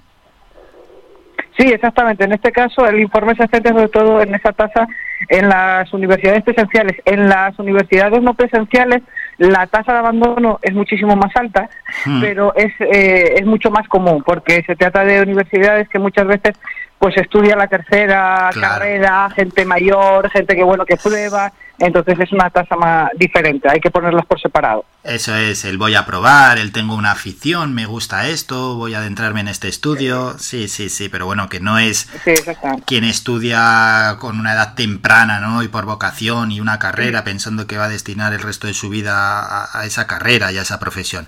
Bueno, ¿cuáles son, Peter, en cualquier caso, esas causas principales de este abandono? Pues en el estudio se centran en el análisis del rendimiento. Encontraban que aquellos que habían tenido un rendimiento bajo, un rendimiento incluso medio, pues eran los que más, en el primer año, eran los que más abandonaban. No se llega a centrar después en la explicación de ese rendimiento, ¿no? Se queda simplemente en el rendimiento, que bueno, puede ser por un cambio en la forma de estudiar, puede ser debido a que los exámenes no salgan como ellos esperan, pero si lo relacionamos con estos estudios previos, incluso que los hay también a nivel internacional, de qué les pasa a los estudiantes en el primer año, encontramos que 1 de cada 3 estudiantes sufren ansiedad o sufren trastornos de depresión. Ahí también tenemos otra explicación de un bajo rendimiento. Si una persona está sufriendo ataques de ansiedad al enfrentarse a los estudios, o bueno, pues una baja autoestima por no tener bien trabajado quizás la resiliencia o la frustración, el primer año se hace muy cuesta arriba y ahí es cuando aumentan las tasas de abandono. Bueno, este ya es el primer apunte, el rendimiento. Hombre, el abandono también irá en función, ya que estamos hablando del rendimiento, de la trayectoria académica incluso previa a la universidad. Aunque muchos alumnos que tienen un buen rendimiento en el instituto, de repente llegan a la universidad y ese pues no se confirma igual, ¿no? Es un cambio grande a veces de estrategia. Y justo a la inversa también hay alumnos que llegan al raspado porque quizás no estaban tan motivados en unas asignaturas muy generales, y cuando llegan a la universidad, que están estudiando, es una decisión como mucho más independiente e individual, pues aumentan sus rendimientos. Es decir, es como que están estudiando lo que les gusta, ¿no? Bueno, ya estoy estudiando lo que me gusta y esto me está encantando, así como en bachillerato, cada asignatura es diferente una con otra. Sí, exactamente. También lo que cambia mucho, y por eso también a veces la universidad se hace mucho más difícil, es el acompañamiento. Estamos hablando que en el instituto todavía tienen un seguimiento como muy cercano, ¿no? Las personas, es mucho más individual el trato, incluso pues a las tasas de 30 alumnos por clase. Cuando llegan a la universidad, ese trato cercano se tiende a alejar, sobre todo si estamos hablando pues en las universidades públicas con 100 o 200, ¿no? No hay ese seguimiento de las dificultades que pueda tener el alumno de la misma forma, no hay esa búsqueda de interacciones sociales que son tan importantes también para fomentar que no lleguen a abandonar la universidad, y de eso también lo desprende el estudio. Sobre las primeras cosas que tenemos que hacer para evitar esas tasas es trabajar con los alumnos de primer año todo un sistema de acogida temprana, de que permita, pues por un lado, que vayan adquiriendo poco a poco seguridad y competencias de cómo estudiar, pero también que permitamos que se relacionen con sus compañeros de clase, espacios directamente de participación social, digamos. Una causa, ¿no?, que además parece que es histórica, es el nivel socioeconómico en las familias, y que esto, bueno, a estudios anteriores ya hablan, no solo en la universidad, sino también en otros espacios educativos previos, incluso a la universidad, de lo que puede ser el fracaso escolar.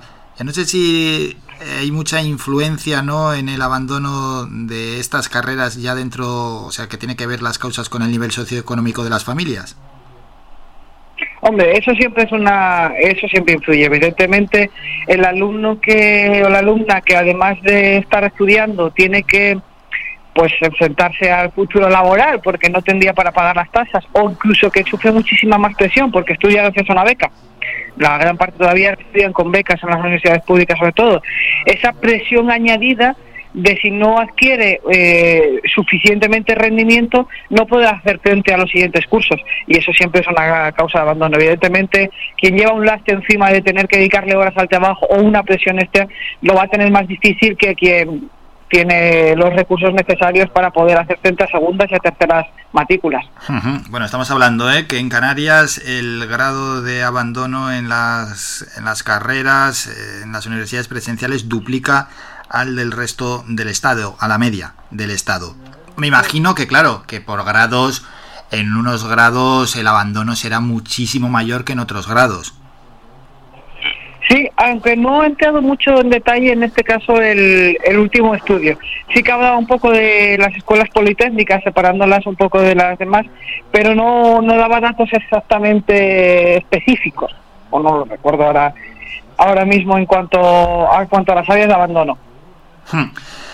Pero bueno, como profesor también, Peter, de universidad que eres, y esto ya un poco fuera del estudio también, está a veces esa creencia, ¿no? Hay que ir a la universidad, y algunos llegan a la universidad y bueno, pues se llevan un chasco, otros tienen muy claro que también pueden hacer otro tipo de estudios, ciclos superiores, que son muchas veces más prácticos y van enfocados mejor a la actividad laboral que ellos van a querer desarrollar a posterior.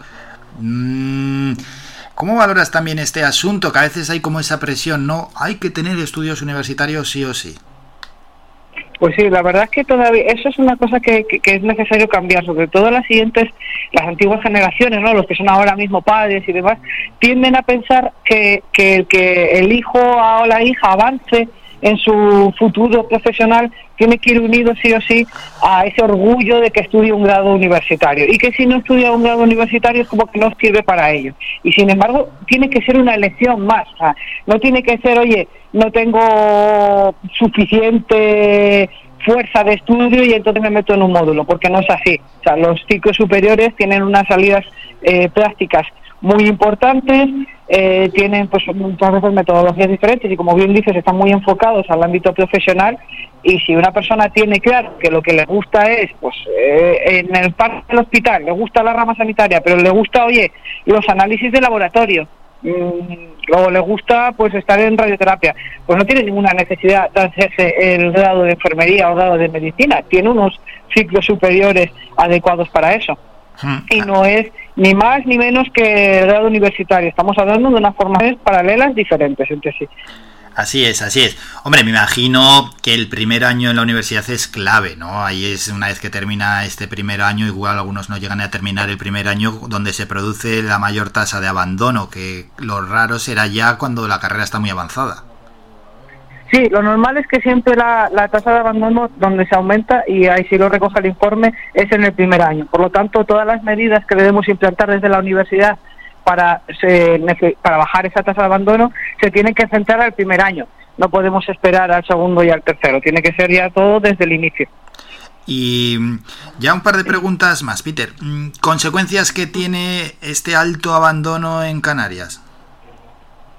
Bueno, pues en este caso, aparte de que es una de las comunidades que más becados tiene a la hora de estudiar en la universidad, pues supone una pérdida de recursos económicos importante.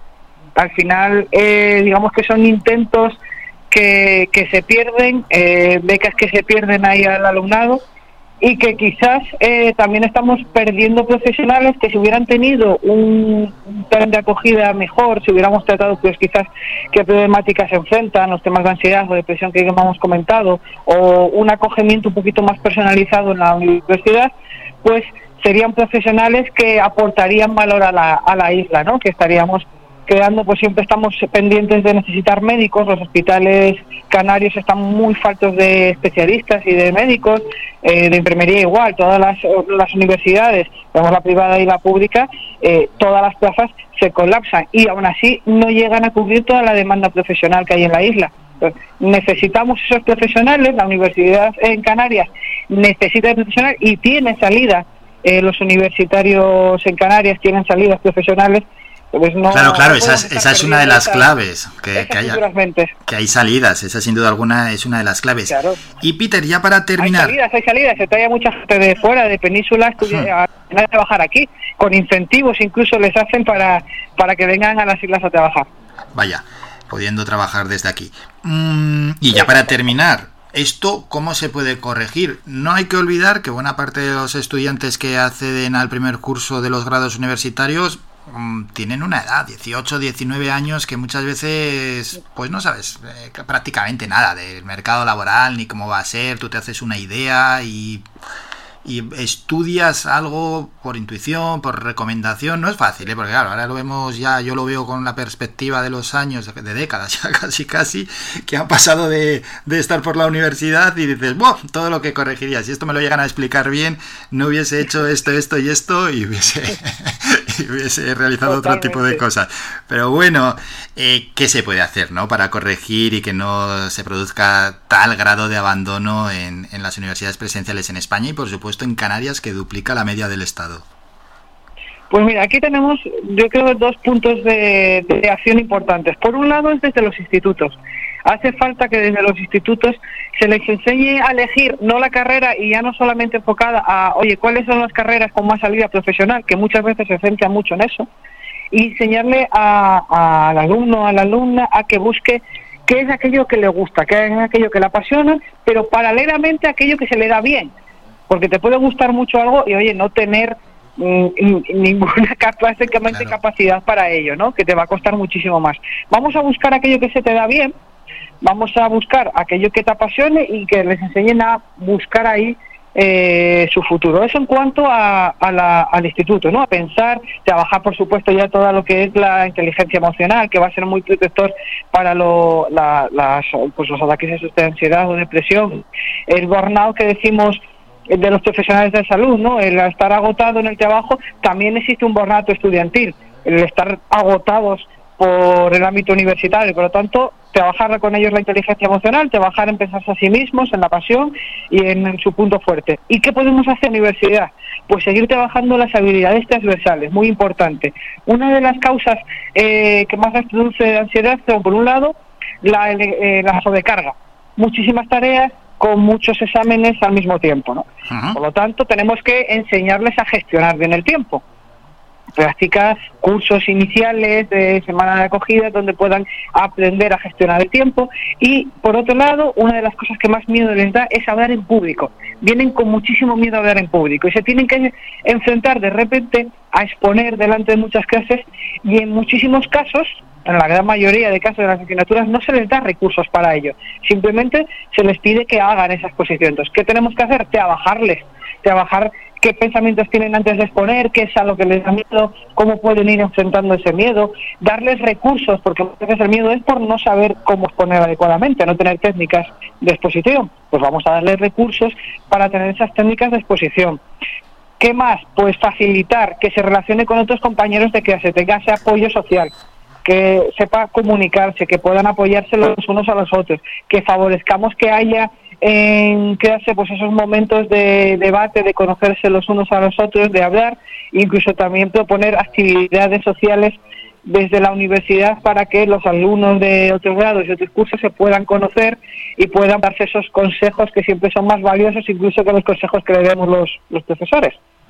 Qué bueno, y con eso nos quedamos, ¿no? Este análisis de ese estudio del abandono de los estudiantes de grado en las universidades presenciales en España, donde las Canarias presentan el mayor grado de abandono. Y lo hemos hecho, como otras tantas veces, con Peter de Jesús Villa, quien es docente en la Universidad Fernando Pessoa Canarias en Santa María de Guía. Peter, como siempre, muchísimas gracias por estos minutos. Seguimos en contacto para más asuntos. Un saludo, que vaya todo bien. Un placer, Álvaro. Muchas gracias siempre por este huequito para hablar de educación. Un saludo. Visita nuestra página web www.radiofaikan.com y descubre las últimas noticias, entrevistas y novedades de nuestros programas, así como volver a escuchar tus programas favoritos en repetición.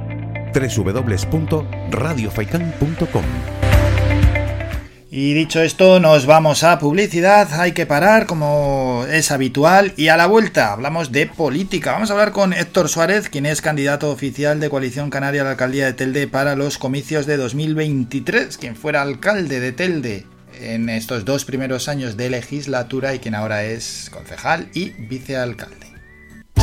Escuchas Faicán, red de emisoras, Las Palmas 91.4. Somos gente, somos radio.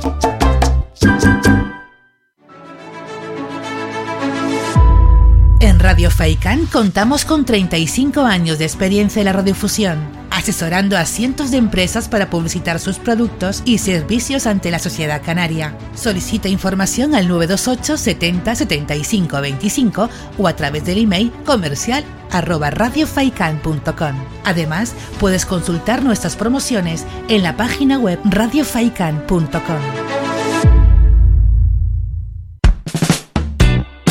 ¿Sabías que un 80% de las personas buscan en Internet antes de comprar? La página web es la cara más visible de cualquier empresa.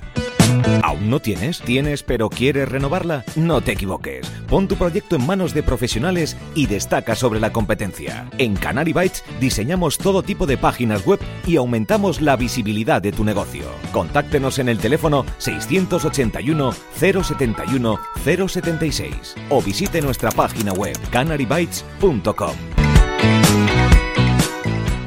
Toma nota de este teléfono. La Asociación Benéfica ONG Ser Humano ofrece una línea para luchar contra la soledad no deseada. Si eres una persona mayor, llama al 900-953-439 o al 900-953-437. Llama o comparte este teléfono gratuito con quien pueda necesitarlo. Cuidemos a quienes nos cuidaron. Proyecto financiado por la Consejería de Derechos Sociales del Gobierno de Canarias. Somos música. Somos información. Somos entretenimiento. Somos vida. Somos Radio Faicán. Somos gente. Somos radio. Faicán Red de Emisoras. Emitiendo desde Gran Canaria, Lanzarote y Fuerteventura para el mundo. Escúchanos en internet www.radiofaican.com.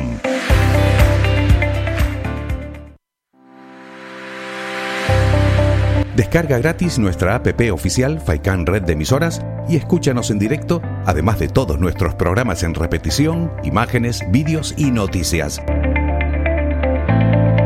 Disponible ya en Google Play y Apple Store. Somos gente, somos radio.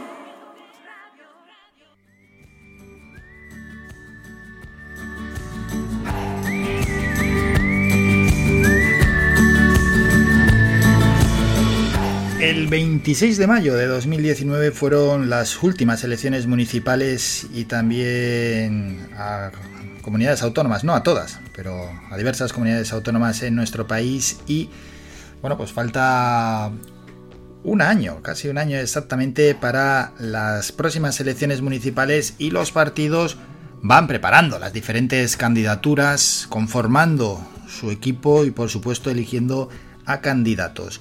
Ya se ha confirmado quién es oficialmente el candidato de Coalición Canaria a la alcaldía de Telde para los comicios de 2023 y no hay ninguna sorpresa, es Héctor Suárez, a quien ya saludamos. Héctor, buenos días. Hola, muy buenos días. Bueno, y enhorabuena, un año tienes por delante, primero con tareas municipales lógicamente, pero un año también para preparar la candidatura.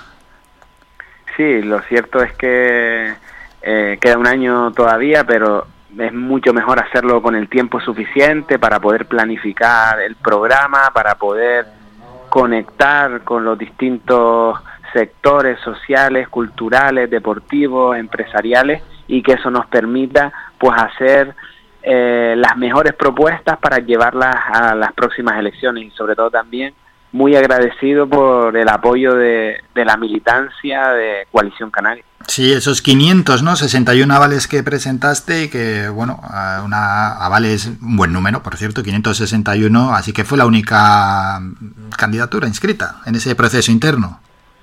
Sí, lo cierto es que nosotros iniciamos desde hace casi pues 4 mandatos lo que es el uso de primarias para elegir a los candidatos y a las candidatas. En este caso solo había un candidato, era yo, pero para evitar esas elecciones, que aparte podían ser refrendados, pues tuve que aportar más del 50% de los avales del total de los militantes que tiene nuestra organización política, y lo he conseguido. La verdad es que el apoyo, pues me siento muy feliz y sobre todo con mucho aliento e ilusión de afrontar este próximo mandato y de intentar pues mejorar los resultados de las últimas elecciones, aspirar a ser la primera fuerza política y continuar con el proyecto que iniciamos en 2019 y que entendemos todos los que conformamos esta organización política, que todavía queda mucho por hacer. Sí, hay mucho cambio de ese año 2019 al año 2023 a la hora de presentar un programa político.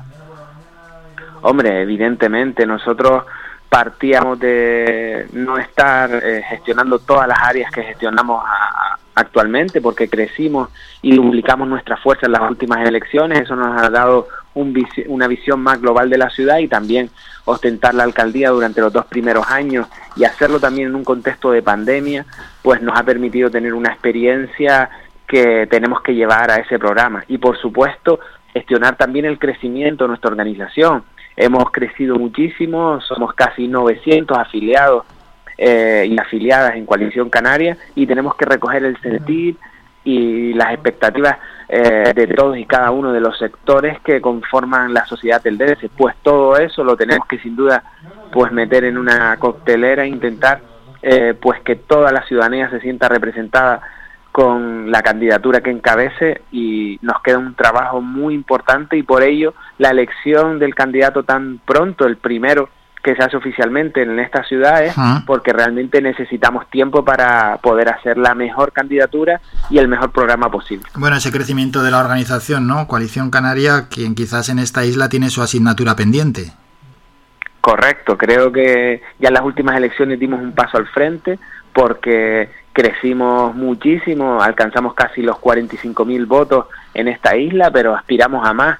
Este es el gran reto, tenemos que seguir creciendo en todos los sectores, afianzar nuestro crecimiento sobre todo en las 2 grandes áreas, que es Las Palmas de Gran Canaria y Telde, y seguir aumentando nuestra representación en el sur y afianzando el norte. Creo que va a ser el 2023 las elecciones de Coalición Canaria, vamos a dar un paso al frente en esta isla, y en Telde, por supuesto, aspiramos a ser la primera fuerza política, la aspiramos realmente porque ya hemos ostentado la alcaldía, y nuestro reto, como el de todos los candidatos, es tener poder ostentar la alcaldía en las próximas, a partir del próximo mes de mayo, y ese es el gran esfuerzo y reto que tenemos por delante. Sí, bueno, sobra decir, ¿no?, que conoce bien por dentro el ayuntamiento, ¿no?, porque hay que realizar tareas como concejal y previamente como alcalde, también ahora es vicealcalde, y con esta experiencia, si tiene que diseñar un diagnóstico de cuáles cree que son los problemas o las necesidades que tienen los teldenses, ¿cuáles son?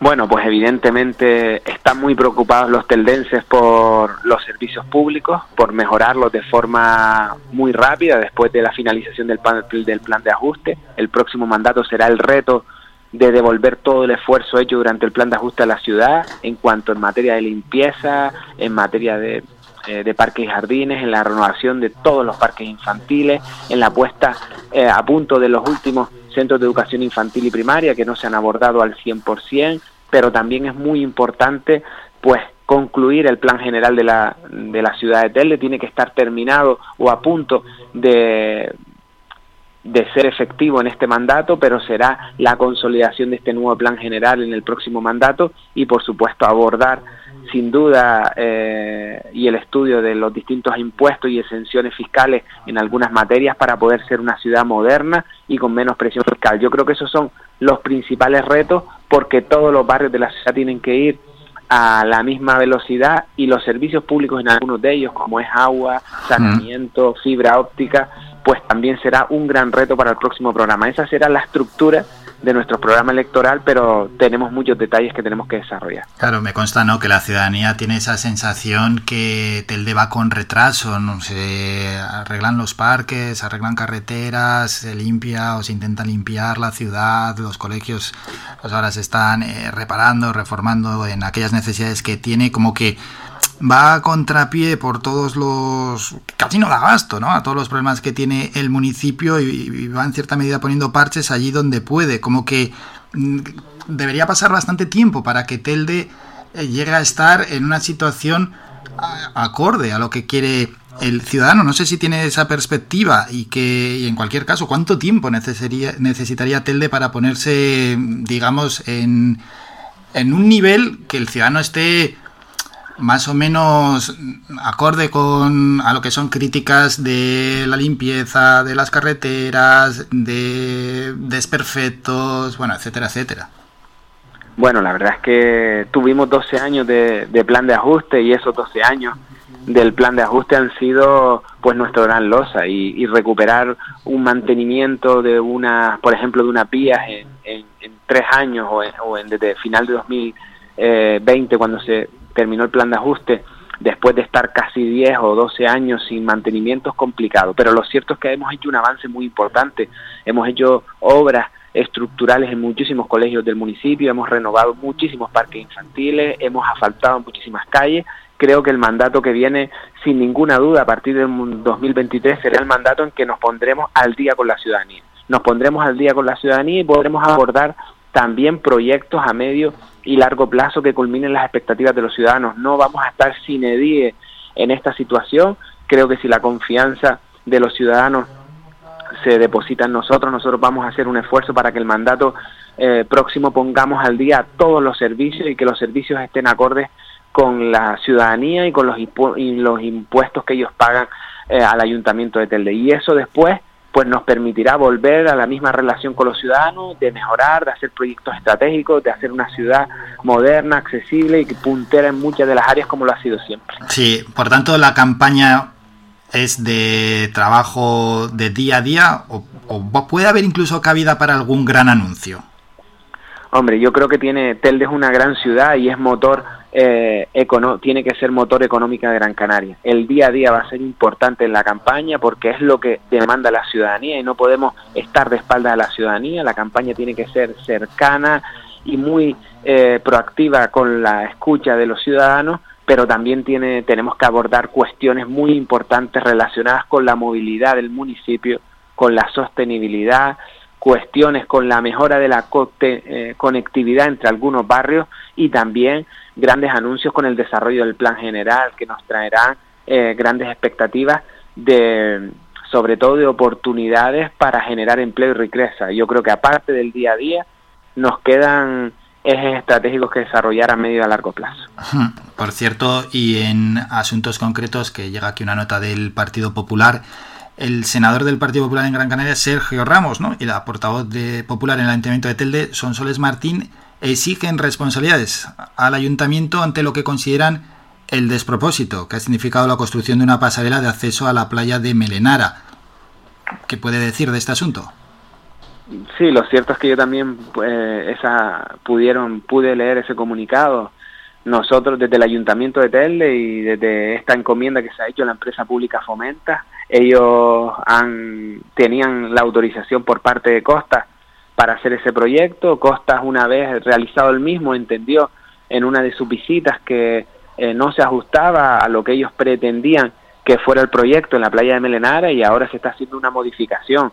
Yo creo que lo que tenemos que intentar es construir, atraer inversiones para Telde y seguir mejorando la costa, siempre escuchando a los vecinos y también teniendo en cuenta las críticas o las aportaciones de las otras organizaciones políticas. Yo creo que ya se está reconstruyendo esa situación, se está devolviendo al Estado que desea Costa que lo dejemos en ese estado, pero lo cierto es que estamos en una situación un poco compleja, porque no podemos esperar.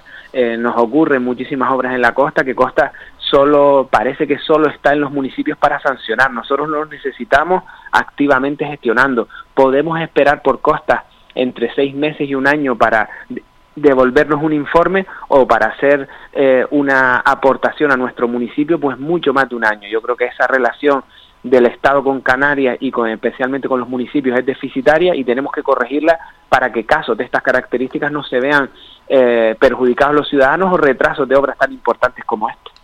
Hablando de playas y de costa, la semana pasada, concretamente en la playa de la Garita, estuvo reunido, estuvo Pablo Rodríguez, estuvo Fernando Clavijo. ¿De qué hablaron?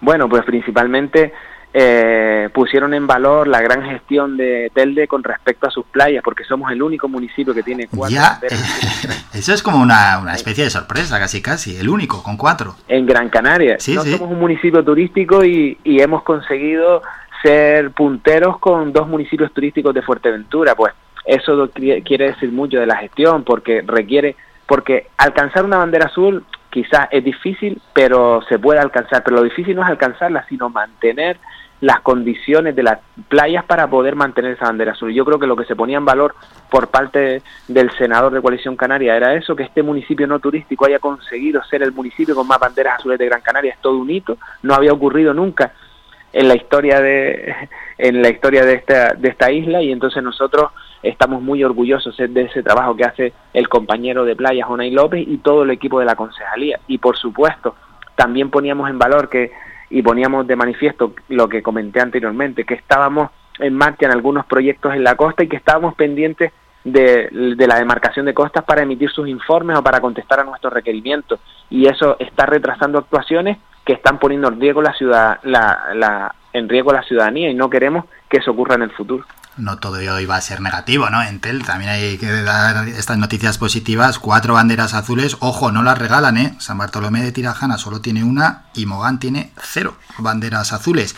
Héctor, quería preguntarte ya, y para terminar, con un tema que yo creo que ya lo habíamos comentado anteriormente, pero que tiene que ver con el ingenio azucarero de los Picachos. Ya finalmente, ¿cómo ha quedado esto? ¿Ya es municipal? ¿Qué se va a trabajar? ¿Qué se va a hacer a partir de ahora? La verdad es que hemos vivido en esta ciudad este mandato un hito histórico. La Concejalía de Patrimonio, que coordino, hemos podido comprar definitivamente ese inmueble. Ahora es municipal. Hemos abonado los más de 700.000 euros que se habían establecido por el valor que tiene ese terreno, y eso nos ha permitido que alcancemos una demanda histórica de hace más de 27 años. Y ahora lo que vamos a hacer es invertir para poder proteger primero la pilastra, la que está erguida, para que no se vuelva a caer como pasó con la otra en el año 1994. En eso vamos a invertir casi 40.000 euros y otros 40.000 euros en seguir con las excavaciones que el otro día pude comprobar in situ con el arqueólogo Valentín Barroso, que van a buen puerto. Pero lo mejor de todo es que nos dicen que lo más valioso de ese ingenio azucarero está bajo tierra, y entonces eso es lo que tenemos que encargarnos de realizar y dejar todas las fases de estudio del futuro. Este año invertiremos por parte del Cabildo 40.000 euros, como dije, por parte del Gobierno de Canarias otros 40.000. Nosotros hemos hecho una gran inversión de casi 700.000 para adquirirlo, y a partir de ahora es generar un proyecto a medio largo plazo en coordinación no solo con las administraciones públicas, sino también con los colectivos que han reivindicado durante tanto tiempo la adquisición de este inmueble, para que en el futuro sea un sitio donde pueda poner en valor nuestro patrimonio, hablar de una de nuestras principales industrias de hace varios siglos, y también que pueda ser una atracción turística cuando podamos terminar de hacer las excavaciones, concluir el proyecto y poder incluirlo en algún plan de infraestructuras que nos permita pues hacer visitable esa zona. Bueno, pues Coalición Canaria aquí en Telde no ha esperado más, ya desarrolló el proceso interno y ha presentado a su candidato oficial para las próximas elecciones municipales en 2023, que es Héctor Suárez, la persona con la que hemos hablado. Héctor, como siempre, un enorme placer. Muchas gracias por estos minutos. Gracias a ustedes, como siempre. Un abrazo. Visita nuestra página web www.radiofaikan.com y descubre las últimas noticias, entrevistas y novedades de nuestros programas, así como volver a escuchar tus programas favoritos en repetición. www.radiofaikan.com. Hacemos el último parón, nos vamos a publicidad y volvemos para despedir el programa. Eso sí, lo despediremos con información. Tenemos que dejar las noticias en estos momentos que nos traen determinados medios digitales. Faicán, red de emisoras. Somos gente, somos radio. El equipo humano de Radio Faicán agradece a todas las empresas que han depositado su confianza en nuestros servicios publicitarios a lo largo de estos 35 años de continua emisión. Gracias a su apoyo nos hemos convertido en la emisora con mayor cobertura y audiencia en Gran Canaria. Visita nuestra página web radiofaican.com para descubrir nuestras diales, promociones publicitarias, noticias y escucharnos en directo.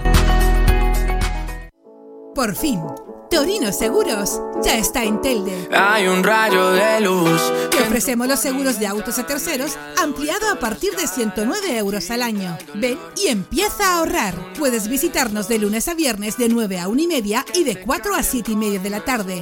Nos encontramos en Los Picachos, calle 8 de marzo, local 1. Contáctanos en el WhatsApp 677 47 44 56. Torino Seguros. Nadie tiene estos precios.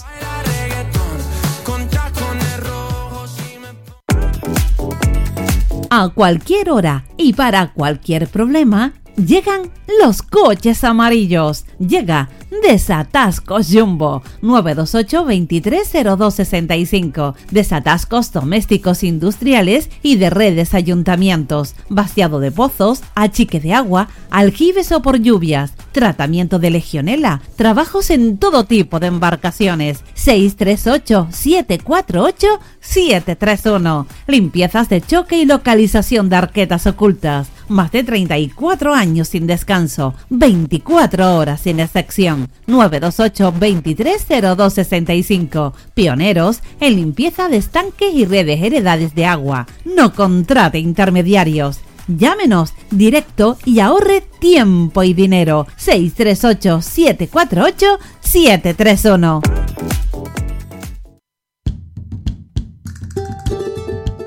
Vuelven los colores, los sonidos, los olores y sabores de la Feria del Sureste. Te esperamos del 3 al 5 de junio en la avenida Dancite del Cruz y de Arinaga, a Huime.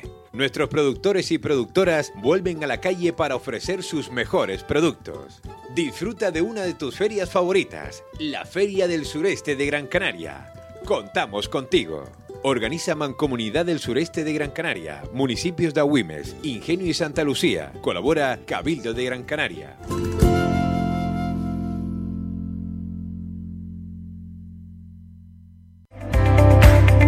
Síguenos en nuestras redes sociales. Estamos en Facebook, Twitter e Instagram. Búscanos como Radio Faicán FM y descubre todas nuestras novedades. Somos gente, somos radio. Somos la mejor información, música y entretenimiento. Las Mañanas de Faicán.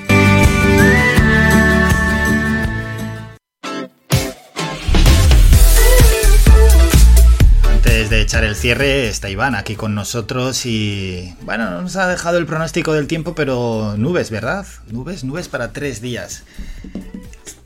Hemos acertado la porra de la Unión Deportiva Las Palmas Oviedo, 2-1. Jesús Rubio me parece que acertó. También tuvo ventaja porque él dijo el primer resultado, el 2-1, que era el que todos queríamos. ¿Y qué te ha parecido lo de Mbappé? No lo esperabas, ¿eh? Fíjate, venga a analizar el chiringuito, que ya está fichado Mbappé y al final nada. Buah. Ay, no veremos a Kylian Mbappé en la Liga Española por lo menos hasta 2025. Venga, vamos con el cierre y nos vamos. Canarias7.es. Ni un paciente más en los pasillos de urgencias. #PasillosCero. El área de enfermería del Hospital Insular crea una campaña para visibilizar lo que consideran una grave situación que sufren pacientes y personal. Busca el apoyo de la población canaria. Otro asunto... Confirmados 30 casos de viruela del mono en Madrid y otros 45 en estudio. Los F-18 irrumpen en el cielo Gran Canario por el Día de las Fuerzas Armadas. La Provincia.es. Rabat se unirá con Londres por un macrocable submarino junto a las islas. Canarias a la espera de confirmar los 2 casos sospechosos de viruela del mono. Álvarez asegura que no permitirá una posición ventajosa de Rabat en la mediana con Canarias. Y Asticán coloca el cable más pesado del mundo en un barco de tuberías. Y terminamos con las agencias más cercanas y luego ya terminamos con las de ámbito general. Detienen a dos personas que circulaban en motocicleta en Las Palmas de Gran Canaria por desobediencia a agentes y se ve, bueno, pues que se estrella la motocicleta contra un semáforo. Álvarez explica este miércoles en Canarias las nuevas relaciones diplomáticas con Marruecos y F-18 sobrevolaron, mejor dicho, el sábado la zona del auditorio Alfredo Kraus por el Día de las Fuerzas Armadas. No, sobrevolarán, que este titular, sobrevolarán este sábado la zona del auditorio Alfredo Kraus por el Día de las Fuerzas Armadas. Vamos con las de tirada general, que tampoco esa noticia es que nos interesase sobremanera, y a ver con qué vamos. El gobierno carga contra el rey Juan Carlos por su visita a Sanxenxo. Ha perdido la oportunidad de pedir disculpas. Bruselas pide a España una política fiscal prudente en 2023, limitando el gasto. Ciudadanos pedirán al Congreso cambiar el artículo 2 de la Constitución y eliminar la expresión nacionalidades y regiones. Con esto nos vamos, las 11:30, ponemos punto y final al programa. A la 1 llega el doctor José Luis Vázquez y a las 2 Faicán Deportivo con Manolo Morales, con quien ya hemos hablado junto con José Víctor González en ese espacio que dedicamos al deporte y que hoy llega Faicán Deportivo.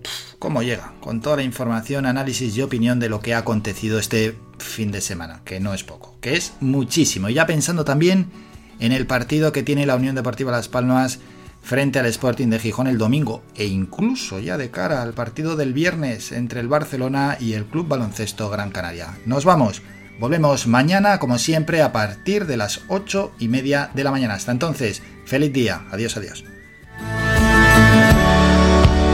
Ha escuchado Las Mañanas de Faicán con Álvaro Fernández. Le esperamos de lunes a viernes de 8:30 a 11:30.